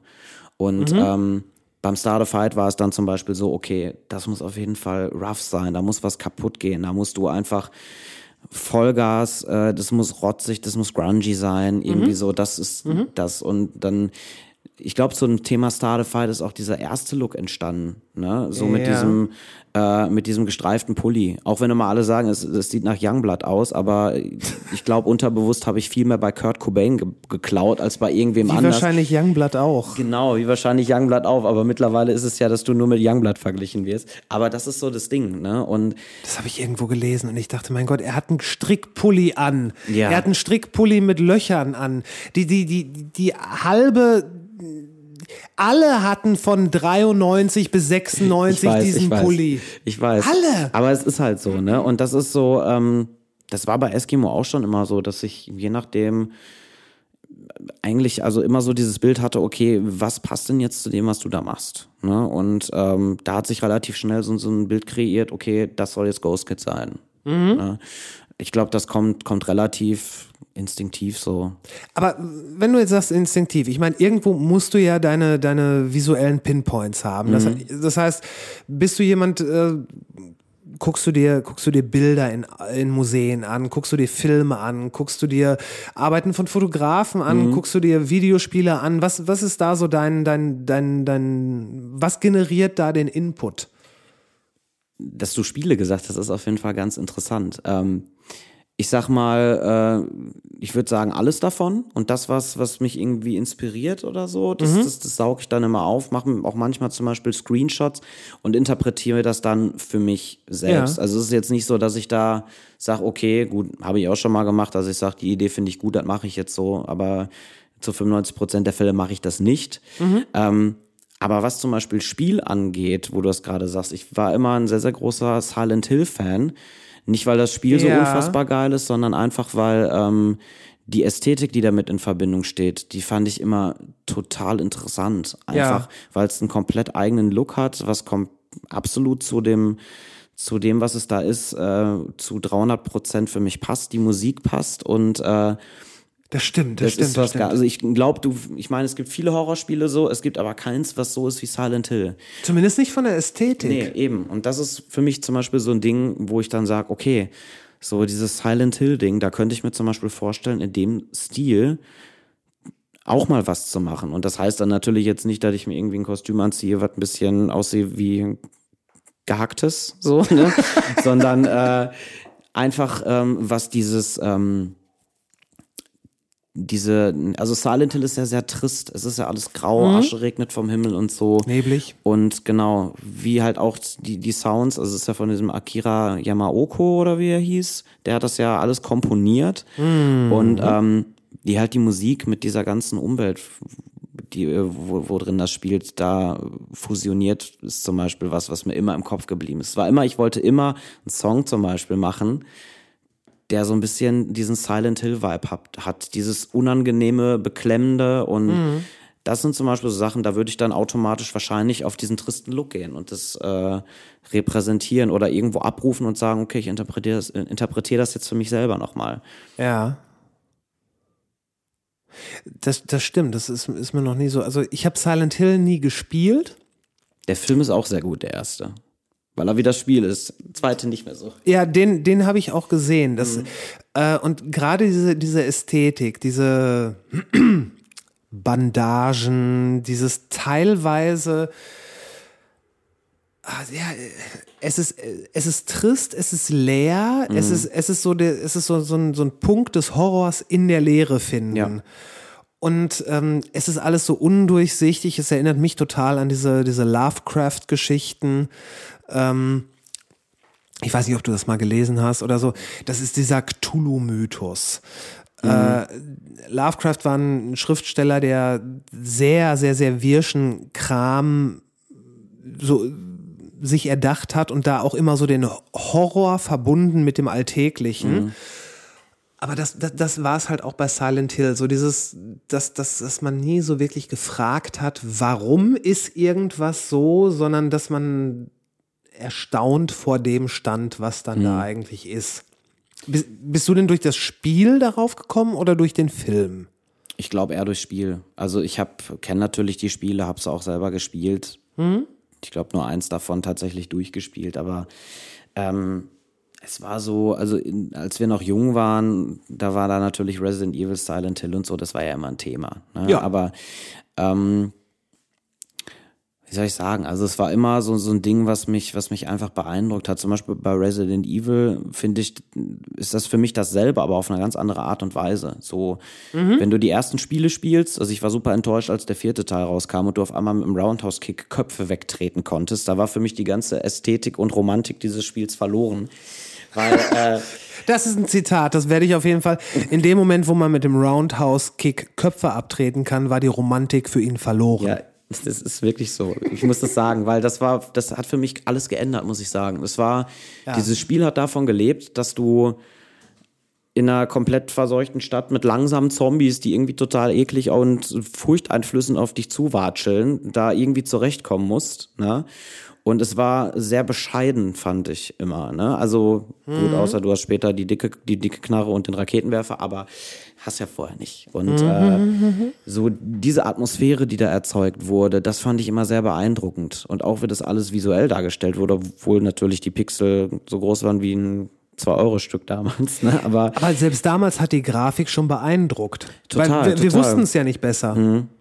Aber genau das war so das Ding. Und ähm, ja, ich glaube, das äh, sind so Sachen, so dass du einfach so. Ich glaube manchmal, es ist halt, es kommt gar nicht so darauf an, dass man das, was da passiert, ästhetisch versteht, sondern dass man einfach sagt, okay, ähm, erzählt das für mich, ich sage immer, ob das eine Geschichte für mich erzählt, also ob das dich irgendwie berührt oder was mit dir macht, dass du sagst, das versetzt mich jetzt gerade irgendwie so in so einen Modus. Und ich glaube, sowas habe ich dann immer so mein Leben lang irgendwie aufgesogen und versuche das dann halt für mich neu zu interpretieren. Wie aufwendig wirst du deine Live-Show halten? Wir tun jetzt einfach mal so, als wäre es Ja. ganz klar, dass die Live-Show passiert und so weiter. Äh, die Live-Show, also da muss auf jeden Fall eine Menge passieren. So, da ist halt auch ein gutes Stichwort Fieber. Ne? Natürlich, live ist das immer ein Riesenspektakel und ähm, ich sag mal, wenn das mein äh, untrainierter Körper hingibt, sollte es gerne so sein. Ne? Also ist halt auch geplant, dass wir wirklich mal ein paar Sachen zerdeppern und äh, bisschen Licht, bisschen hier und da und äh, soll auf jeden Fall interessant sein. Es soll keine 0815 Live-Show sein. Was auch geplant ist, ist zum Beispiel, dass wir perkussiv einfach noch ein bisschen mehr machen. Bei vier Songs spiele ich auch Gitarre und so weiter und so fort. Was heißt perkussiv? Heißt das, ähm, also ich, ich stelle mir das jetzt so vor, du gehst ganz normal mit einer Band, also Gitarre, Bass, Schlagzeug auf Tour, Ja, ähm, plus noch ein Percussionist? nee, Oder machst du das dann? Auch nicht. Also wahrscheinlich müssen es die beiden Gitarristen machen. Der andere, der muss jetzt noch mal kurz gefunden werden irgendwie. Aber ähm, es ist so, dass äh, also ich sag mal, da die Songs ja relativ unkonventionell geschrieben sind und halt auch wirklich viele perkussive Parts dabei sind, bietet sich das einfach an, sowas dann auch mal live umzusetzen. Ne? Und ich finde es halt immer relativ spannend, wenn so eine Band vielseitig ist. Also zum Absolut. Beispiel Nothing More, die machen ja auch totalen Quatsch instrumental auf der Bühne und es ist aber immer interessant, du weißt halt nicht, was kommt. Ne? Und äh, ich meine, du willst ja auch irgendwie was zu gucken haben. Ne?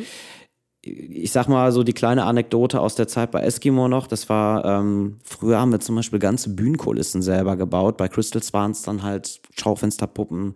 Dann ist äh, unser guter Freund äh, Simon da mit einem Hasenkopf auf die Bühne gefahren und sowas, ne? Und irgendwann ist es dann so in diese Richtung gegangen, ohne das jetzt schlecht reden zu wollen, aber ich sag mal so, LED-Leinwände kann irgendwie jeder. So, ne? Das ist, Klar. das ist immer so mein Sprichwort. Stell einer Band eine LED-Leinwand dahin und es sieht immer geil aus, ne? Aber ich find's immer interessanter, wenn man sieht, okay, du, du guckst dir da gerade ein Theaterstück so ein bisschen an. Ne? Und ich glaube, das ist so auch der Anspruch, so ein bisschen. Ich glaube, ich glaube, das ist auch tatsächlich die Aufgabe des Performers oder des, des Menschen auf der, äh, auf der Bühne durch die Musik und durch das, was er da tut, die Leute zumindest, zumindest für die Dauer der Show alles vergessen zu lassen, was es gibt außer der Show. Ja. Und ich kann mir vorstellen, dass du das, das, das, das, das du das auf jeden Fall äh, von der Ästhetik sehr genau timen und planen wirst. Aber wer weiß, vielleicht kommt da ja auch noch Bin so. gespannt, ja. Gucken wir mal. Ich meine, vielleicht kommt da ja auch noch so das, das, das Moment der des Chaos mit rein, weil ich glaube, das würde auch ganz gut Ja, das passen. absolut. Also es soll auf jeden Fall natürlich eine gewisse Energie haben, aber auch auf der anderen Seite natürlich interessant bleiben. Also nicht, nicht so Reißbrett, so wir müssen bei Song 2 dann genau zu dem Zeitpunkt dahin gehen, sondern vielmehr so, ja, lass mal gucken, was, wie die Energie vom Publikum zurückkommt. Na, ich sag mal, wenn es wirklich entertainen soll oder beziehungsweise interessant sein soll, ähm, das kannst du auch mit kleinen Mitteln machen. Also ich meine, wie gesagt, Klar. FIFA ist mein, mein Lieblingsbeispiel. Oder was ich wirklich beeindruckend fand, muss ich sagen, ist äh, Ghostman gewesen. Der hat auf dem ähm, Lollapalooza, glaube ich, gespielt. Ja. mit Band. Und äh, mal, Ghost, Ghostman, wer war das nochmal? der Rapper. Der Rapper. Der Rapper. Der Rapper. Ja, der schreit ja auch ein bisschen, ist ja auch ein bisschen New Metal Industrial angehaucht, alles so, aber nochmal ganz anders so. Ach, ne? Und das ist der, der hat lange Haare, oder? genau, genau. Oh ja, ja, ja, ich glaube, das habe ich gesehen. Und das hat mich wirklich beeindruckt, weil der hat gar nichts dabei. Ne? Mhm. Aber der DJ hat irgendwelche Pestbeulen im Gesicht. Dann tragen alle gefühlt eine Gasmaske. Und der kommt auf die Bühne, sieht aus wie eine Leiche, also Ja. wirklich mit einem Kleid an und sowas. Ja, Ne? ja, ja, ja. Und der erste Song geht los und die Crew schiebt erstmal einen angeketteten Typen auf die Bühne, der dann direkt von irgendwem im Gesicht tätowiert wird und er spielt seine Show. Und auf einmal kommt da so ein riesiger Pestdoktor mit einem Schamanenstab, der durch die Menge läuft.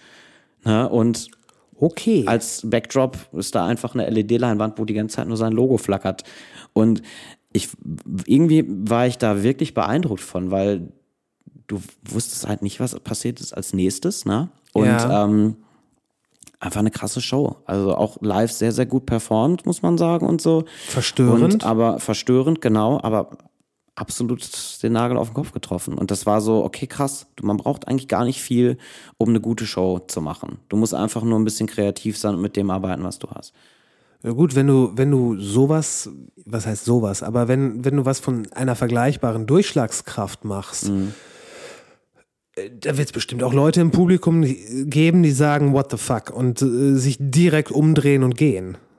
Weiß ich nicht. Doch, glaube ich schon. Also ich denke mal, wenn du es, aber ich glaube auch, das musst du. Ich glaube, wenn du es, wenn du es richtig machst, du, äh, es muss zumindest so ein bisschen, so ein bisschen was von der Oberfläche muss weggekratzt werden.